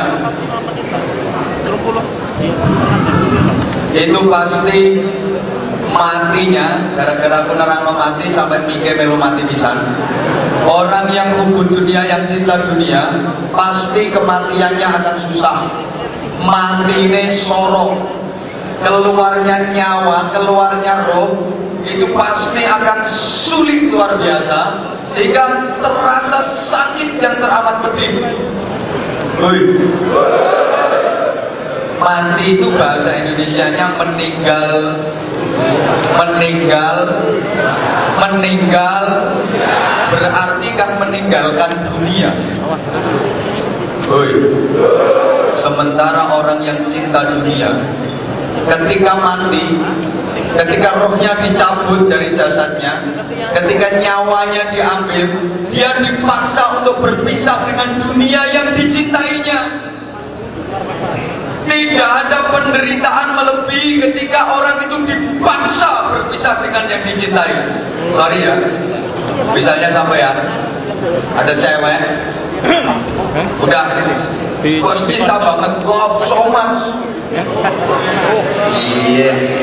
Cinta banget sama cowoknya, udah cinta mati, sekonyong-konyong motor, terus dipaksa berpisah sama orang tuanya. Kira-kira sakit apa enggak? Sakit apa enggak?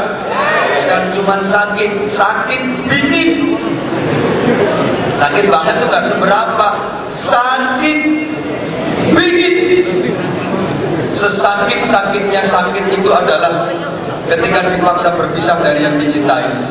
Penderitaan yang paling menderita itu adalah dipaksa berpisah dari yang dicintai. Mohon maaf Orang yang cinta dunia Ketika dia mati Nyawa dicabut Roh diambil Dia dipaksa Berpisah dengan dunia yang sangat dicintai Maka pasti dia akan merasa sakit yang luar biasa Maka jangan heran Orang yang hubung dunia, cinta dunia itu Waktu nazar sakaratul maut melet-melet, lidahnya menjulur, matanya melotot, dari mulutnya keluar busa. Dia merasakan derita yang luar biasa. Karena apa sekali lagi? Karena dia dipaksa untuk berpisah dengan yang dicintai. Sakit tiada terberi, sakit tiada terkira ketika dipaksa paksa untuk berpisah dari yang dicintai. Hadirin hadirat sama sekalian rahimakumullah. Dunia yang kita cari sampai mati-matian itu kan pasti akan kita tinggalkan, betul? Pantaskah sesuatu yang akan kita tinggalkan kita jadikan obsesi dalam hidup ini? Pantaskah sesuatu yang pasti akan kita tinggalkan kita jadikan sebagai target utama dalam hidup ini? Gak pantas sama sekali. Oh barang mau ditinggalkan loh kok menjadi tujuan utama, sesuatu yang akan ditinggalkan kok menjadi obsesi. Dunia ini hanya jembatan. Dunia ini hanya jembatan. Uy. Orang yang cerdas kira-kira mau nggak membangun rumah mewah di atas jembatan? Orang yang cerdas kira-kira mau nggak membangun rumah mewah di atas jembatan? Ya nggak mau lah. Bangun rumah mewah kok di atas jembatan. Kata Sunan Kalijogo, dunia ini jalan. Namanya jalan ya harus dilewati, om namanya jalan. Tapi ingat, cuma dilewati saja. Apa pun yang terbentang dan ada di depan kita, hanya kita lewati dan gak akan kita bawa serta. Saya ulang, dunia ini jalan. Namanya jalan, ya jalan. Kita lewati, kita lewati. Tapi ingat, apa pun yang ada di hadapan kita, hanya kita lalui dan tidak kita bawa serta. Untuk sama tempat melakukan yang dalan, terus ning ngarep ana cagar listrik mbok jabut mbok pikul. Ana wiwitan gomudi mbok jabut mbok pikul. Embuk. Makanya aslinya ya sama takkan tadi. Sugih karo melarat iku padha Podo-podo tanggungane Gusti. Dijawab Sugih karo melarat iku asline padha. Podo-podo tanggungane Gusti. Wong sugih tanggungane Gusti. Wong melarat yo tanggungane Gusti. Bedanya Nek wong sugih iku jatahe wis dikekno bagiannya udah dikasihkan udah dibawa sendiri wis digawa dhewe. Nek wong larat iku bagiane durung dikekno isih digawakno. Tak baleni kita urung paham. Wong sugih Iku ya tanggungane Allah, wong larat ya tanggungane Allah. Bedane yen wong sugih jatahe wis diparingno wis digawa dhewe. Nek wong larat jatahe urung diparingno isih digawakno ayo enak di sampean pilih di digawakno karo gawa dhewe. Nah, iki lho bedane wong pinter karo wong goblok. Wong kuwi nek pinter, wong kuwi nek cerdas, meskipun duwe pake mau kon gawa dhewe gak males tuwani bayari ana sing gawakno Wong nek goblok iso senengane gotang gotong.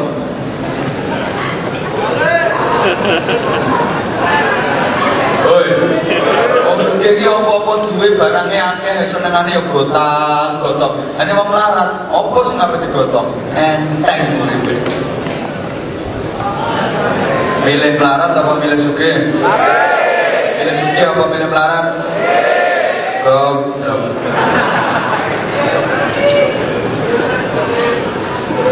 Sorry, kalau masalah dunia ada sabda Rasulullah seperti ini.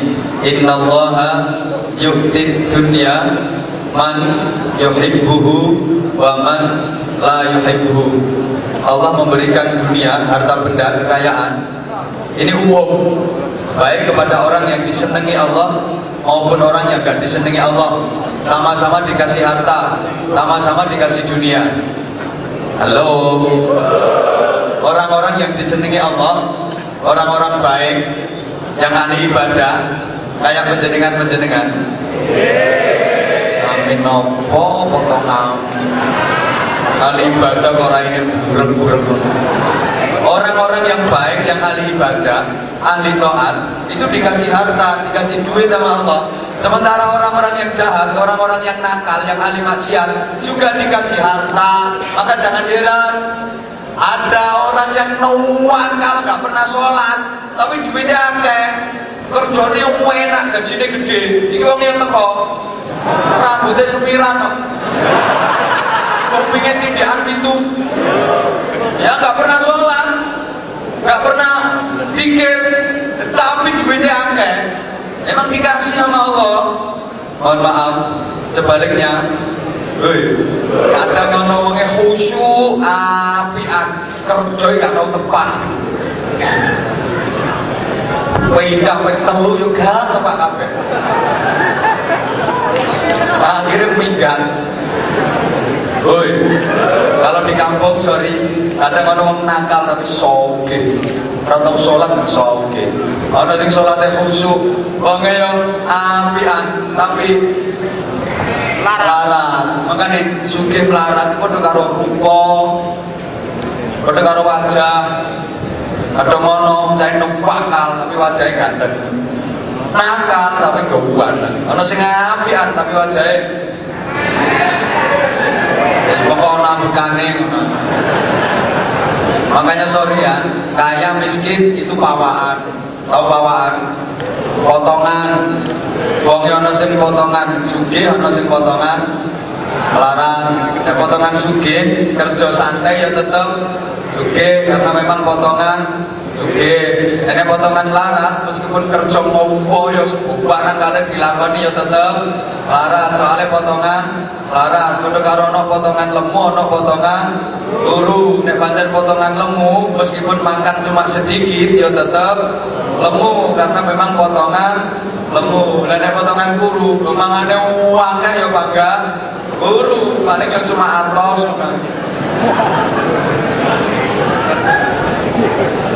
Tolong perhatikan, orang miskin itu bukan orang salah. Eh, orang direktur no. Orang miskin itu bukan orang salah. Orang kaya bukan orang benar. Eh, wong larat itu juga wong kualat. Ada mono didadekno melarat ya nelongso. Lah iya lah iya aku ki lho salah opo. Padha-padha 6 tahun lho Korea. Lah sing kanca kuwi kok wis iso tuku mobil, iso bangun omah, aku kok belas. Aku ki lho salah opo. Padahal yo salah duit dikirim ke Hongkong terus. Ya.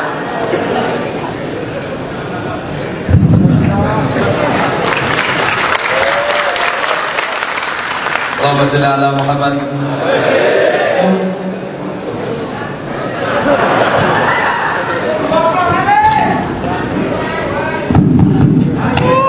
Aku kilo kualat opo tiga ini kok tambah halot. Tidak, tidak. Kadang ada orang mengeluh seperti itu.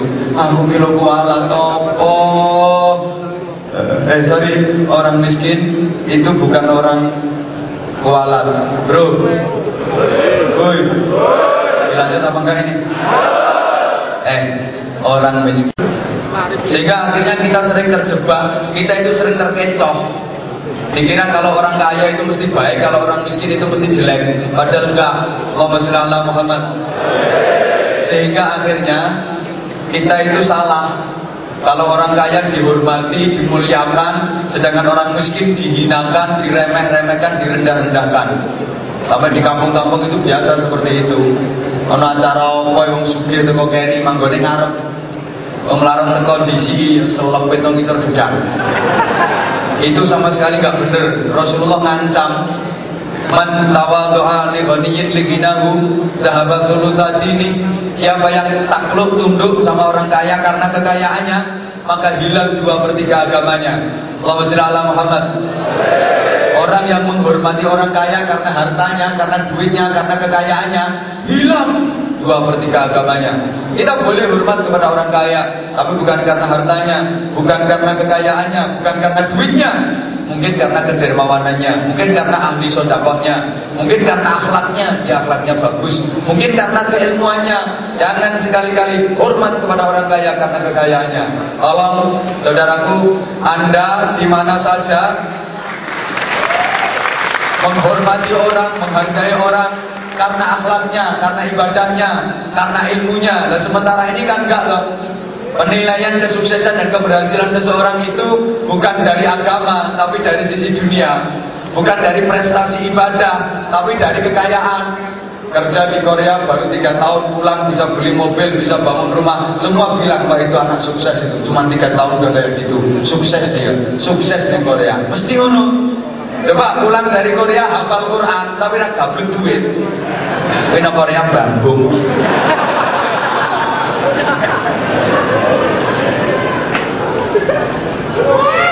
Woi, mesti seperti itu.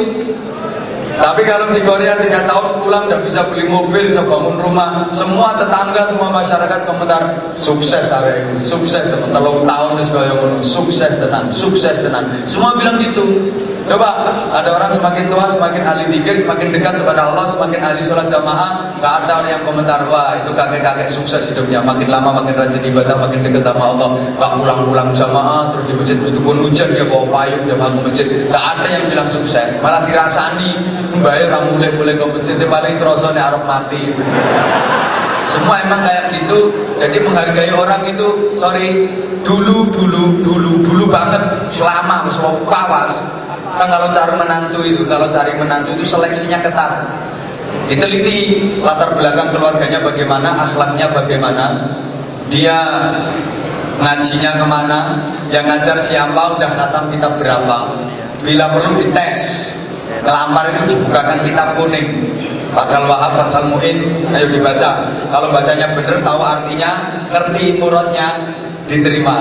Kalau begitu dibuka no kita kuning kok aku aku aku ngaji dhisik le. Ojo wani-wani ngelamar anakku nek urung iso ngaji. Ada lagi yang dites suruh imamin sholat jamaah.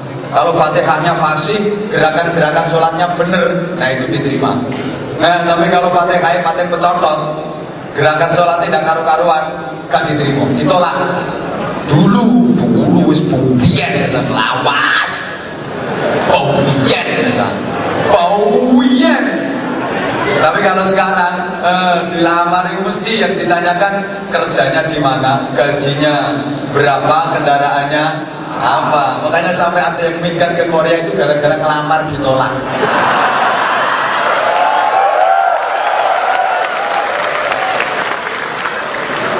Nah, ingin membuktikan Awas nanti aku suatu ku setir bunder. Padahal setir bunder gampang. Beda ontel capil setir bunder.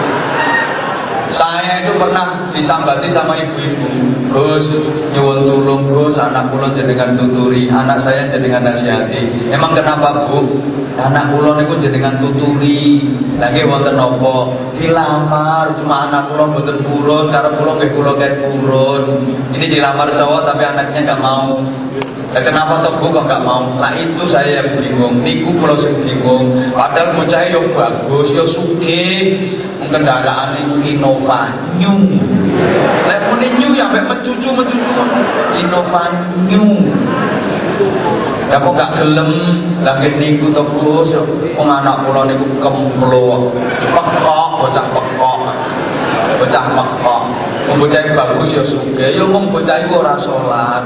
Karepku sholat kan yo iso ambek mlaku to Gus. Yo lha yo kok wong sholat kok ambek mlaku. Sing gak ambek mlaku belum tentu bagus sholatnya, apalagi sholat ambek mlaku. Dadi iki sing pekok dudu eh, gerangane boe iku sing pekok. Emang sekarang sudah seperti itu zamannya mohon maaf, mohon maaf harusnya ditamoni wong sugih karo ditamoni wong melarat iki perlakuane padha. Aja kok sing namung sugih monggo monggo monggo monggo monggo wis kabeh suguhan ditokno, karpet sing paling tuh ditokno. Lah sing namung melarat golek kursi dhewe. Ini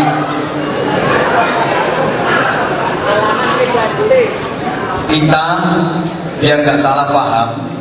Oi, Soalnya saya itu pernah mendengar telinga saya sendiri dan jelas banget omongannya. Ini nek ngomong.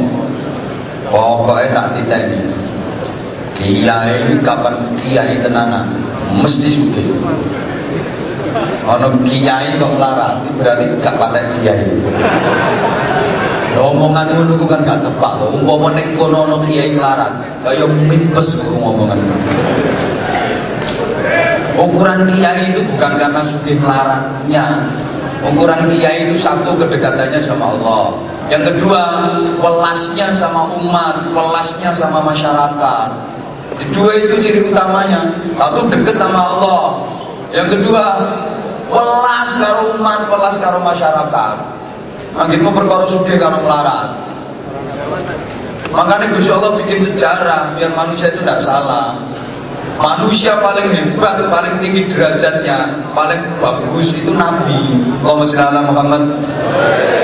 Manusia yang paling hebat, manusia yang paling tinggi derajatnya itu Nabi. Nah Allah, Allah bikin Nabi itu model-model. Biar manusia itu nggak salah. Ada Nabi yang di model kaya raya, ada Nabi yang di model miskin. Tapi tetap Nabi, tidak mengurangi nilai kenabian. Eh, murah no. Ada nabi yang di model gagah, ada nabi yang di model lemah. Contoh, nabi yang di model kaya raya seperti Nabi Sulaiman alaihissalam kaya raya, wilayah kekuasaannya loh. Sak luas dunia. Pasukannya bukan cuma manusia, jin, debu. Pasukannya Nabi Sulaiman orang mau banser-banser ini bukan cuma manusia jin gendruwo pasukan Nabi Sulaiman kendaraannya angin kepingin tekan di bus nyampe. Toh istananya jangan tanya. Emas permata putu manikam inten jemerut inten tapo parut luar biasa saking kayanya Nabi Sulaiman istrinya yang berjumlah seribu. Sugih bojone lo sewu. Sampeyan di bojo sewu ya sitok mudar kabeh saya saya bojo sitok e mlaku ora pate jejeg kok. Bojo sewu Nabi Sulaiman bojone sewu sugih. Ya ada nabi yang di model miskin banget. Seperti Nabi Isa alaihi salam. Miskin Nabi Isa itu rumah aja gak punya. Rumah juga punya, istri gak punya, saudara gak punya, miskin, keluyuran Nabi Isa. Nabi Isa keluyur, makanya dijuluki Al-Masih, pengembara, tukang nambah jalan, miskin, tapi yang tetap Nabi. Bukan berarti kalau miskin terus aku berarti gak patek Nabi. Ya tetap Nabi. Ada Nabi yang di model kompak, jawara, gagah perkasa, sakti kayak Nabi Musa alaihi salam, sakti. Batu gunung besar cokel ke tangannya, gelodak keluar sumber air. Kompak dari tangannya Nabi Musa ini cara saya bego alat berat sampai neng pabrik ora usah bawa alat berat tangan teleng ini Nabi Musa kawan ada nabi yang mohon maaf sakit-sakit kan kayak Nabi Ayu sakit-sakitan tapi tetap Nabi aja dilokke Nabi yo gering Ya memang di model seperti itu sama Allah tidak mengulangi derajat kenabian. Nah, manusia juga seperti itu. Lah kiai yang ngono. Wong kiai ini pewaris nabi. Ya ulama pewaris anbiya. Mewarisi macam-macam. Ada yang mewarisi Nabi Musa. Ada ulama ini kok kok kok model kok juga sakti keras ya jangan disamakan jangan dilokkan marisi Nabi Musa ngono oh bapak ngono oh bapak mari si Nabi Musa berjuangnya seperti itu. Sampai nyora iso kok ngilokno. Ngono lho. Memang mari si Nabi Musa keras.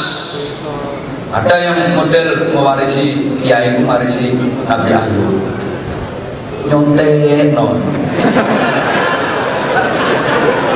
model Mau dijam melean lagi jam 11 nyambukan wis ni ni tapi apa enggak kiai tetap kiai ya coba no kiai yang gini-gini. Ya kuala emang namanya seperti itulah. Pendapatnya beda-beda. Kita harus belajar menghargai pendapat yang berbeda. Seperti mohon maaf sekali yang lagi viral kemarin di negara kita ada kasus yang penistaan agama penodaan agama macam-macam. Nah tolong tolong tolong. Kebersamaan tetap dijaga. Kita jenengan yang di sini berdoa, ya, ya. Masuk gara-gara beda pendapat itu terus gak rukun. Kan ulama kita juga berbeda-beda. Ada yang nyuruh berangkat ke ibu kota. Sama-sama kita menggelar aksi damai. Ada yang melarang tidak usah ke ibu kota. Hmm. Kalau saya ditanya yang benar yang mana? Sama-sama benar yang nyuruh berangkat ke ibu kota ya bener ngajak aksi damai urusan agama urusan akidah. Yang melarang ibu kota ya bener kok bener lah kalau berangkat semua yang gak kamot no Jakarta gak kamot nanti malah terjadi chaos negara kita akan hancur malah. Gitu loh. Nah sampai ada yang penting dungo nah karena popo sampai ada. Sekolahmu ya orang pengaruhnya orang ubah keadaan itu loh. Nah kita ambil hikmahnya. Saya sering sampaikan kita ambil hikmahnya. Justru ini dengan adanya peristiwa itu, mohon maaf banget. Saya sebenarnya nggak mau bicara tentang ini karena kadang-kadang ada yang nakal. Ceramah saya itu dipotong, dikat separuh, dipotong, dipenggal, akhirnya terus. Eh, dianggap pro ini, pro ini, pro ini. Lalu ceramah ini dipotong ngeblok. Jadi ceramah itu nggak utuh, nggak selesai, dipotong, dikat, akhirnya terus eh, dilawan lagi, dilawan lagi, dilawan lagi, wis gak bener blas. Aku ketemu orang ini antem gitu kan. Benarkan secara utuh. Akhirnya saya komen dong ngisor itu sudah karu-karuan lah. Dan dipotong ya. Coba lu mau secara utuh, nggak jelas genah akhirnya sungkongan tidak karu-karuan dipotong nah saya ambil hikmahnya justru dengan adanya peristiwa ini ghirah keislaman semakin kuat umat Islam semakin bersatu itu nah informasinya kemarin ya di sana tuh alhamdulillah aksinya itu pikir bersama, berdoa bersama, istighosah, solawatan. Jadi saya ngasale gak doyan solawat malah solawat. Dan ngasale gak doyan kunut malah kunut wong sing dodo ya kunut nasila. Ini kan cara Allah untuk menyadarkan mereka seperti itu memang caranya Allah. Dulu ngarani haram pikir bersama solawat gak ini yang melok solawatan ikut sholawatan, ikut kunut nazilah, ikut dikir, gitu loh. Makanya kalau ada yang bilang, wah yasinan, tahlilan ini syirik macam-macam gini-gini, ya biarkan saja lah orang yang ngomong pakai comor-comornya sendiri. Sampai yang terus saya ngapain pakai berhenti? Orang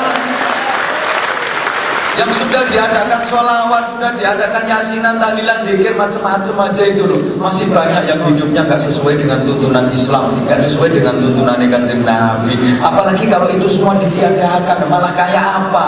Di Korea sudah ada diadakan tablik semacam ini, ngaji semacam ini, masih banyak yang nakal. Umpamanya mau rawon belas sama sekali tidak tersentuh. Terus kaya apa rupamu tadi?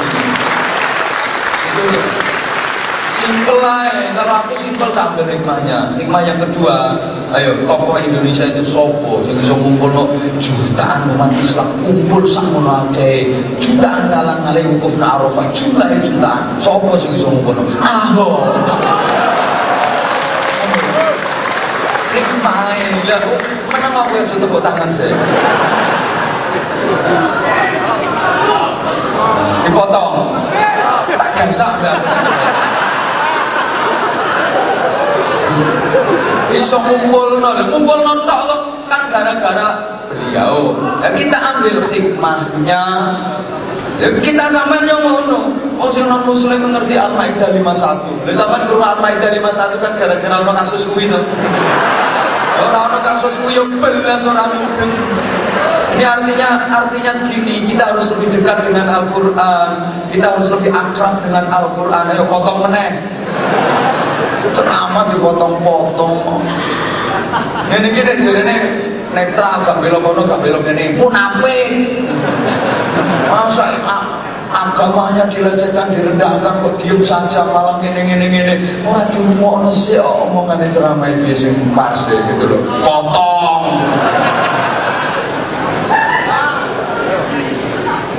Lagi wong model ngene-ngene iki delokno munafik, eh sak karepe wong ngalok ae.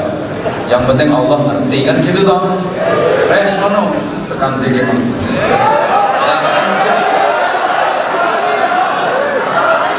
Em. Apa apa kok potong? Kowe nyumbangmu mek 1000. Nyumbang 1000 motong-motong saya minta kebersamaan dari saudara-saudara saya yang ada di Korea ini. Yang pertama satu harus siap berbeda-beda.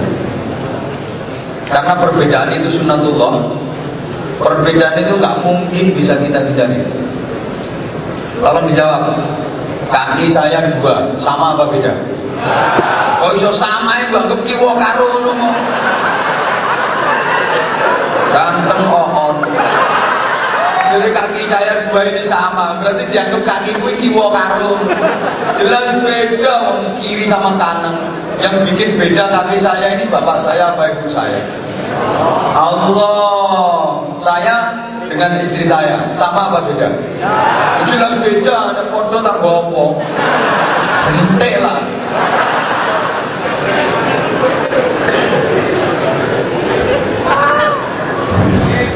pendapat itu pasti berbeda. Gak mungkin orang sekian banyak pendapatnya sama semua.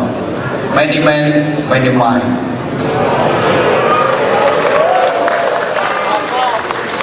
Ya bener gaya.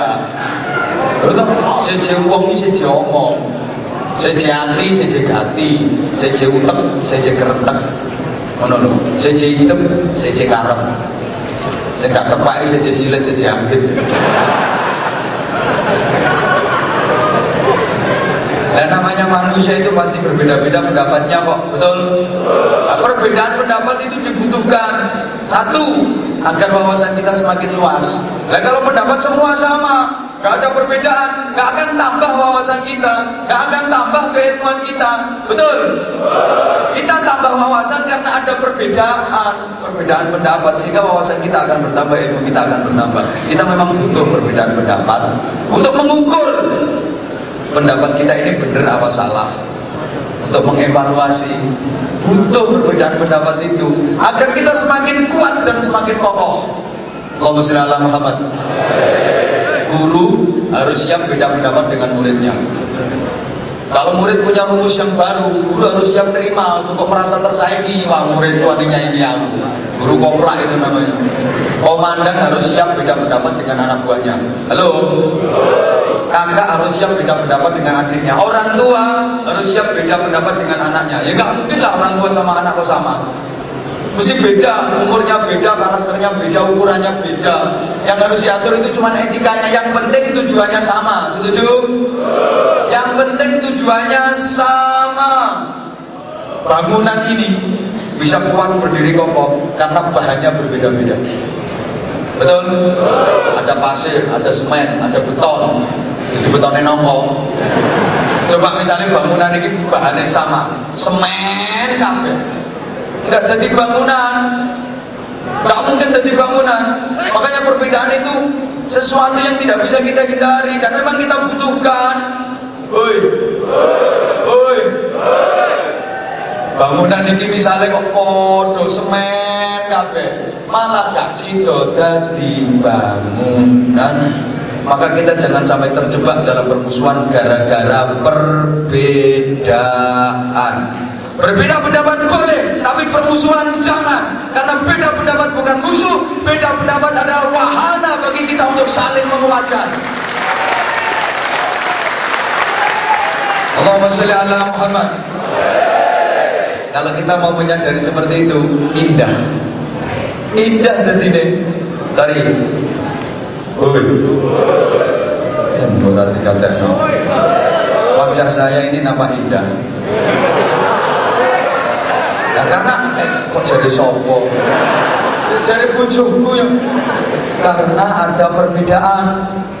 Ada batuk, ada alis, ada hitam, ada mata, ada hidung, ada bibir, ada pipi, ada janggut. Bayangkan kalau rai di sini irung kabeh. Gak rupa-rupa rai. Makanya mohon maaf, sekali lagi kita harus siap menerima perbedaan itu dan perbedaan itu akan menjadi indah Jari tangan yang lima ini nampak indah karena beda-beda. Coba misalnya tangan mungkin jentik kabel. Elek bro. Ini indah karena beda. Dunia ini indah karena ada perbedaan. Tentunya di sini neng laut kabel, gak indah. Sama nek kapan nyawa tuh model jangan ngomongin. Awang lanang kan wong wedok e beda. Tak apa-apa nih beda. Tapi lek gelem menyadari dan menerima perbedaan itu akan menjadi nikmat.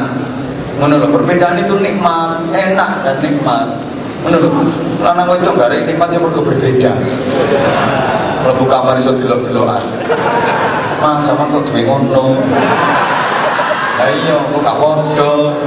Kalau digathuk-gathukno piye? harus menjalankan fungsinya dengan baik dan saya harap kawan-kawan terutama yang di Nahdlatul Ulama, kawan-kawan yang di Ansor, kawan-kawan yang di Banser, Satkor Lab, subhanallah. Halo.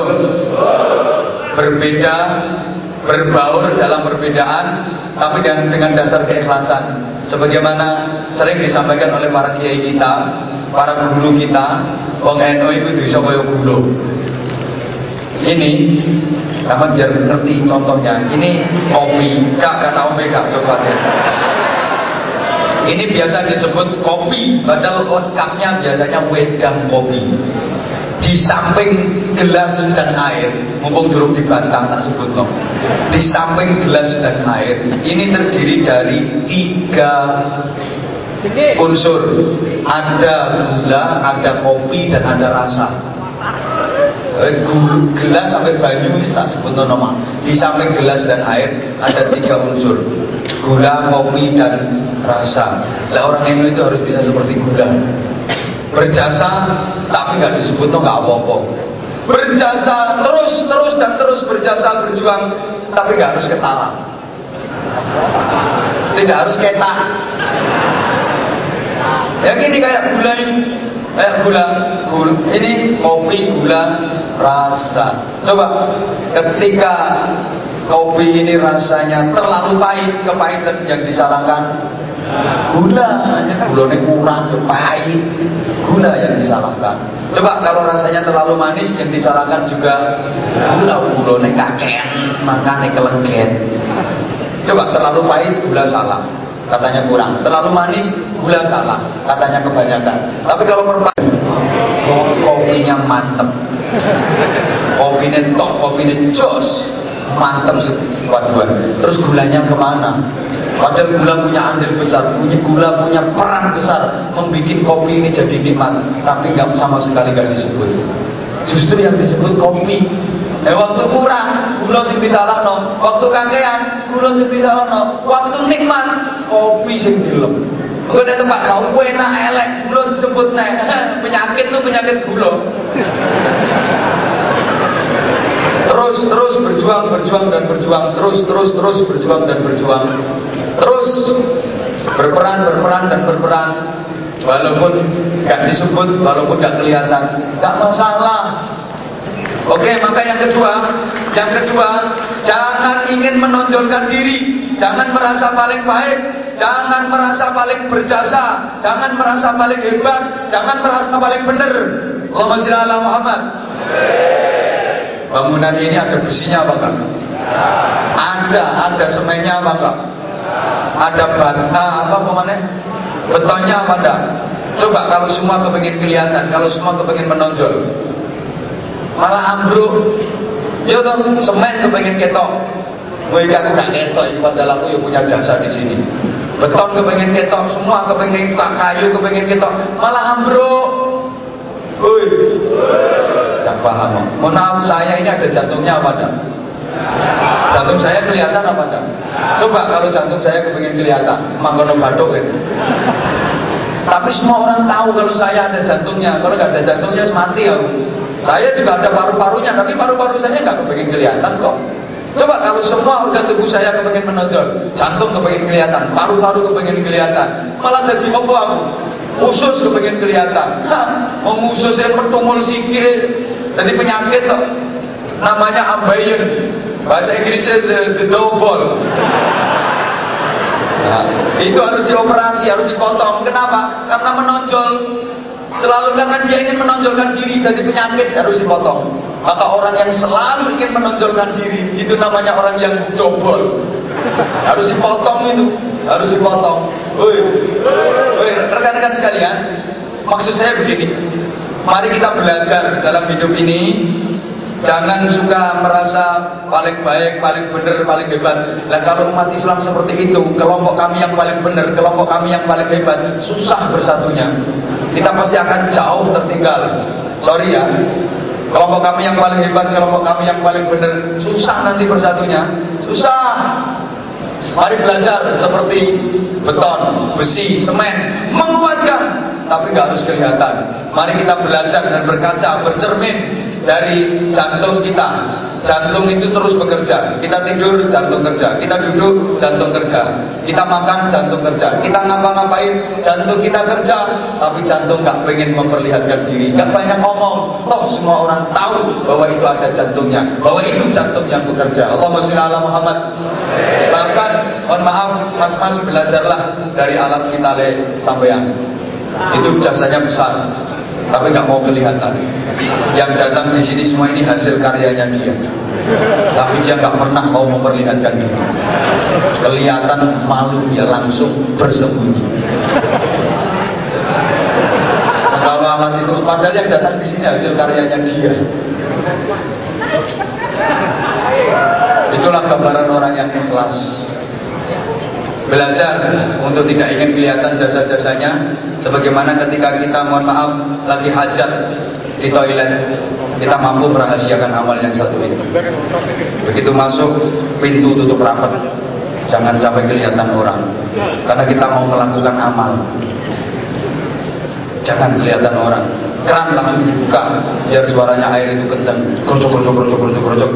Sehingga aman tidak terdengar prek prokotok-kotok prek prokotok-kotok subhanallah. Meskipun keluarnya sulit soalnya bermangan jamu kerutuk bermangan nopo juga bungok-bungok waduh walau metu kita sadar jangan sampai didengar orang karena itu amal yang sangat rahasia. Betapapun suasana nggak nyaman pesing sekalipun kita nggak pernah sambat. Wah pesing kita nikmati suasana kepesingan itu setelah bersih cewek keluar nggak pernah diceritakan kepada orang lain. Ah metu rolas bro. Itulah orang yang ikhlas dalam beramal. Yang kedua seperti itu agar agar tetap kompak tetap bersatu. Berikutnya yang ketiga jangan pernah merendahkan orang lain jangan pernah meremehkan orang lain. Karena kita tidak bisa berbuat sesuatu tanpa orang lain. Betul? Manusia ini makhluk sosial apa pun profesi seseorang jangan pernah direndahkan. Ah tukang cukur. Kok meremehkan tukang cukur? Anda kelihatan rapi itu karena tukang cukur. Coba bapak tukang cukur. Kayak genderuwo bang jembauris kabeh. Halo? Termasuk sorry. Yo, tukang sepatu, tukang sandal, itu membuat Anda jadi terhormat. Anda udah pakai jas, pakai celana, tapi bawa nyeker, nggak pakai sendal, nggak pakai sepatu. Tukang sampah, ya jangan diremehkan. Yang bikin martabat kota jadi indah itu karena tukang sampah. Coba tukang sampah mogok kerja semua. Mudung dengan sampah. Ya, daripada kita sibuk menghina dan merendahkan orang lain, lebih baik kita berbuat sesuatu yang bisa memberi manfaat kepada orang lain. Mulai sekarang, hati-hati dalam bersikap, hati-hati dalam berbicara. Lebih baik kita berupaya sekecil apa pun agar itu manfaat untuk sesama. Siapa pun bikinan Allah, kaya miskin bikinan Allah, ganteng jelek bikinan Allah, mancung pesek ya bikinan Allah. Sorry, menghina bikinan Allah sama dengan menghina Allah. Oke, okay? makanya kalau sering sampaikan dalam bahasanya bahasa saya bahasa guyon, kudu nerimo jodohmu itu trimon bapak yang sebelah sana misalnya udah dapat jodoh itu terima nggak usah dibanding bandingin Makanya tolong mbak-mbak yang hari ini melihat saya, jangan sampai punya perasaan aneh-aneh. Ya takut aja, takut aja. Pas nanti perasaannya suamiku kok gak ganteng kayak Ustadz itu, gak oleh. Gak oleh, karena wajahmu itu gak secantik istri aku. Ya gak lah. Emang sebenarnya semua laki-laki itu ganteng, Allah Maha Adil. Kenapa suamimu kelihatan kurang ganteng? Mungkin salah posisi duduknya. Lalu gue jajar mau bening-bening, yo kalem gue Jajarnya mau sih gelinceng-gelinceng nggak ketok lumayan. Plus minus itu pasti ada. Kadang laki-laki itu tampan, ganteng, tinggi besar, tapi nggak punya duit.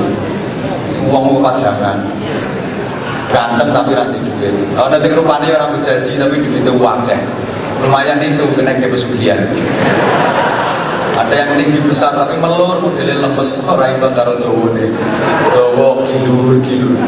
Ana sing cilik ndik. Ndik cilik kuning tapi ya kok winter penean jadi ya seperti itu punya kelebihan sendiri-sendiri sama sama juga gitu mas jangan pernah bilang istri saya nggak begitu cantik nggak boleh sahabat juga nggak begitu ganteng Allah itu adil kadang ada perempuan itu cantik tapi cerewetnya gak betah sama di ujung ngono gak tambah kuru, tambah kuru, tambah kuru. Kopiahmu iso lodo. Getake terus wis-wis kok dasmi lo kari kuping to. Kimpes. Ada yang perempuan itu cantik gak cerewet, tapi mohon maaf sakit-sakit. Angger berdigawe mesti nyontek no. Zaman apa gawe yang bingung itu duit, cukup kesote pora. Ada yang nggak cantik wajahnya biasa biasa tapi sehat keempat oh apa digotong iki jangan khawatir perabot rumah mesti resik rupanya yang biasa nggak ayu tapi sehat nggak pernah sakit sambar petir murung malah petir yang mencela. Bahannya itu logam. Plus minus itu masih ada. Pangkat derajat juga seperti itu. Harta juga seperti itu. Kita terima. Oke? Okay? kita terima. Kemudian yang terakhir subhanallah ini udah jam setengah lima. Kok terus terus ini ngaji roh jam setengah ini? Paling kono aneh kok doa oke. Kemudian yang terakhir aku ini kurang fit bro ini kita paksa-paksa no gitu sama tak kuat kuat no nanti kayak gini kemudian menang Gak, gak kademen gak. Aku wis duwe dongane, panas gak kepanasan, adem gak kademen. Dongaku bismillahirrahmanirrahim, gak tak reken. Makanya sedingin apa pun bagi saya biasa.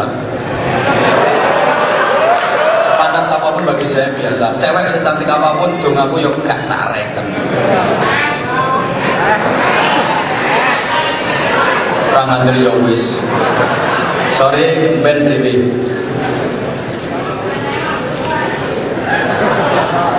Kemudian yang yo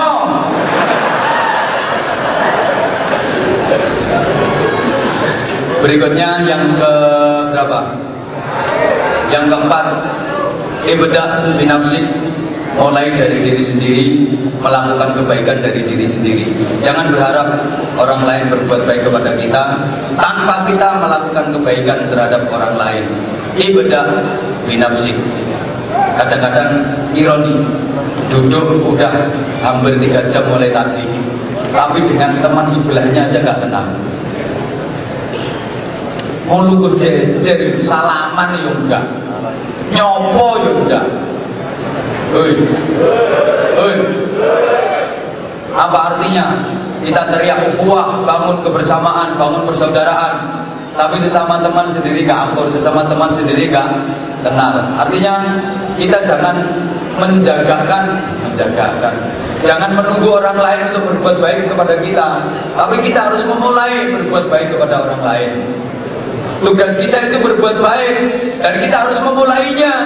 Sebagaimana yang dicontohkan Rasulullah Shallallahu Alaihi Wasallam. Rasulullah itu kalau ketemu orang, beliau senyum, salam, dan menyodorkan tangan lebih dulu. Beliau yang memulai senyum, menyodorkan tangan, mengucapkan salam. Beliau yang menyodorkan tangan lebih dulu. Rasulullah itu selalu tersenyum. La yatakallam tabassum. Tidak berbicara kecuali dengan tersenyum. Rasulullah itu senyum, senyum dan senyum. Dan ketika Rasulullah ditanya bagaimana cirinya ahli surga, ahli surga, penduduk surga, jawaban Rasulullah simpel, wajibun malikun, wajahnya cerah, senyumnya murah. Tandanya ahli surga itu wajahnya cerah, senyumnya murah. Maka penduduk surga itu senyum-senyum semua. Karena gembira sampai malaikat petugas penjaga surga yang namanya malaikat Ridwan selalu tersenyum. Maka orang yang di dunia yang murah senyum itu mampu swarga. Mampu swarga. Sebaliknya penduduk neraka itu gak pernah tersenyum. Jengkauran kabeh cemberut semua sampai penjaga neraka malaikat Malik itu sepanjang hidupnya nggak pernah tersenyum malaikat Malik itu mulai diciptakan Allah sampai akhir zaman cengkureng mencaucu senyum cuma sekali waktu berpapasan dengan Rasulullah pas perjalanan Isra Mi'raj ketemu Rasulullah senyum cuma dua detik mencucurnya Makanya di dunia ini orang yang sulit senyum, jengguren, cemberut itu berarti wis mabuk. Wis mabuk. Subhanallah. Senang gak lihat orang senyum? Yang hitam kalau mau senyum kelihatan manis. Yang cantik kalau gak mau senyum, kayak silitnya pelebungan. Pelebungannya wis elek, mencaucu. Ya wes. Nyonyok aku nunggu sampai. Ya sekali-kali ngaji yang serius ngono loh bro. Sorry, waktunya udah setengah lima setengah papat setengah papat. Gulunmu iya setengah telu Indonesia. Arab apa sih ya urun urun mulu cuma sewu. Melorong wong. Ada informasi insya Allah nanti bulan 5 haul dan kebiar sholawat bersama Habib Syekh tadi diadakan oleh jamaah Yasin Neng budi pengumuman mau lali. Ya ya di situ alhamdulillah jenengan sudah sudah dengar informasinya. Diramaikan itu solawat haul berdoa bersama. Saya diundang dan tidak bisa datang. Ya saya juga ikut mendoakan kurang-kurang gundurmu. Saya juga ada acara sendiri saya juga ikut mendoakan. Mudah-mudahan acara sukses mudah-mudahan acaranya lancar hadiri jamaah sekalian pokoknya kalau ada event-event semacam itu pokoknya teko ya sampean mesti oleh barokah itu paham gak paham yang penting teko Sing ditulis karo malaikat itu bukan paham, tekomu itu sing ditulis. Oh, teko model kaya ngene iki iso busek dosa-dosamu. Wayang guyu melu guyu, walaupun gak paham. Eh, apa mau sing diguyu? Tidak masalah. Pokoknya ditulis karo malaikat. Sing ditulis itu tekomu, bukan paham. Paham nggak paham itu urusan Yang penting rajin ngajine, sholatnya cakep, dikira semangat, insya Allah barokah. yang dijamin sehat tuh hebat ini. Gak bakal sakit-sakitan. Sebagaimana jasmani yang harus dipenuhi kebutuhannya, rohani, batin juga harus dipenuhi kebutuhannya. Caranya yang melalui zikir, melalui sholawat, melalui macam-macam ibadah. Oke, okay? sama-sama kita akhiri dengan doa sederhana karena waktunya. Subhanallah, Alhamdulillah, wala ilaha illallah, wallahu akbar. Terima kasih saudaraku atas kebersamaan ini. Dua jam setengah saya mau cek. Eh? Kurang, ya kapan-kapan walaupun wis ngalor ngidul ndak karu-karuan sampai yang simpul-simpulkan sendiri memang sengaja kesimpulan akhir mari kita belajar untuk menata hati karena yang dinilai Allah itu adalah hati dan niat kita bukan wajah kita bukan jabatan duniawiah kita bukan kekayaan kita tapi bagaimana kualitas hati kita bagaimana prestasi ibadah kita. Allahumma salli ala Muhammad. Allahumma salli ala Muhammad.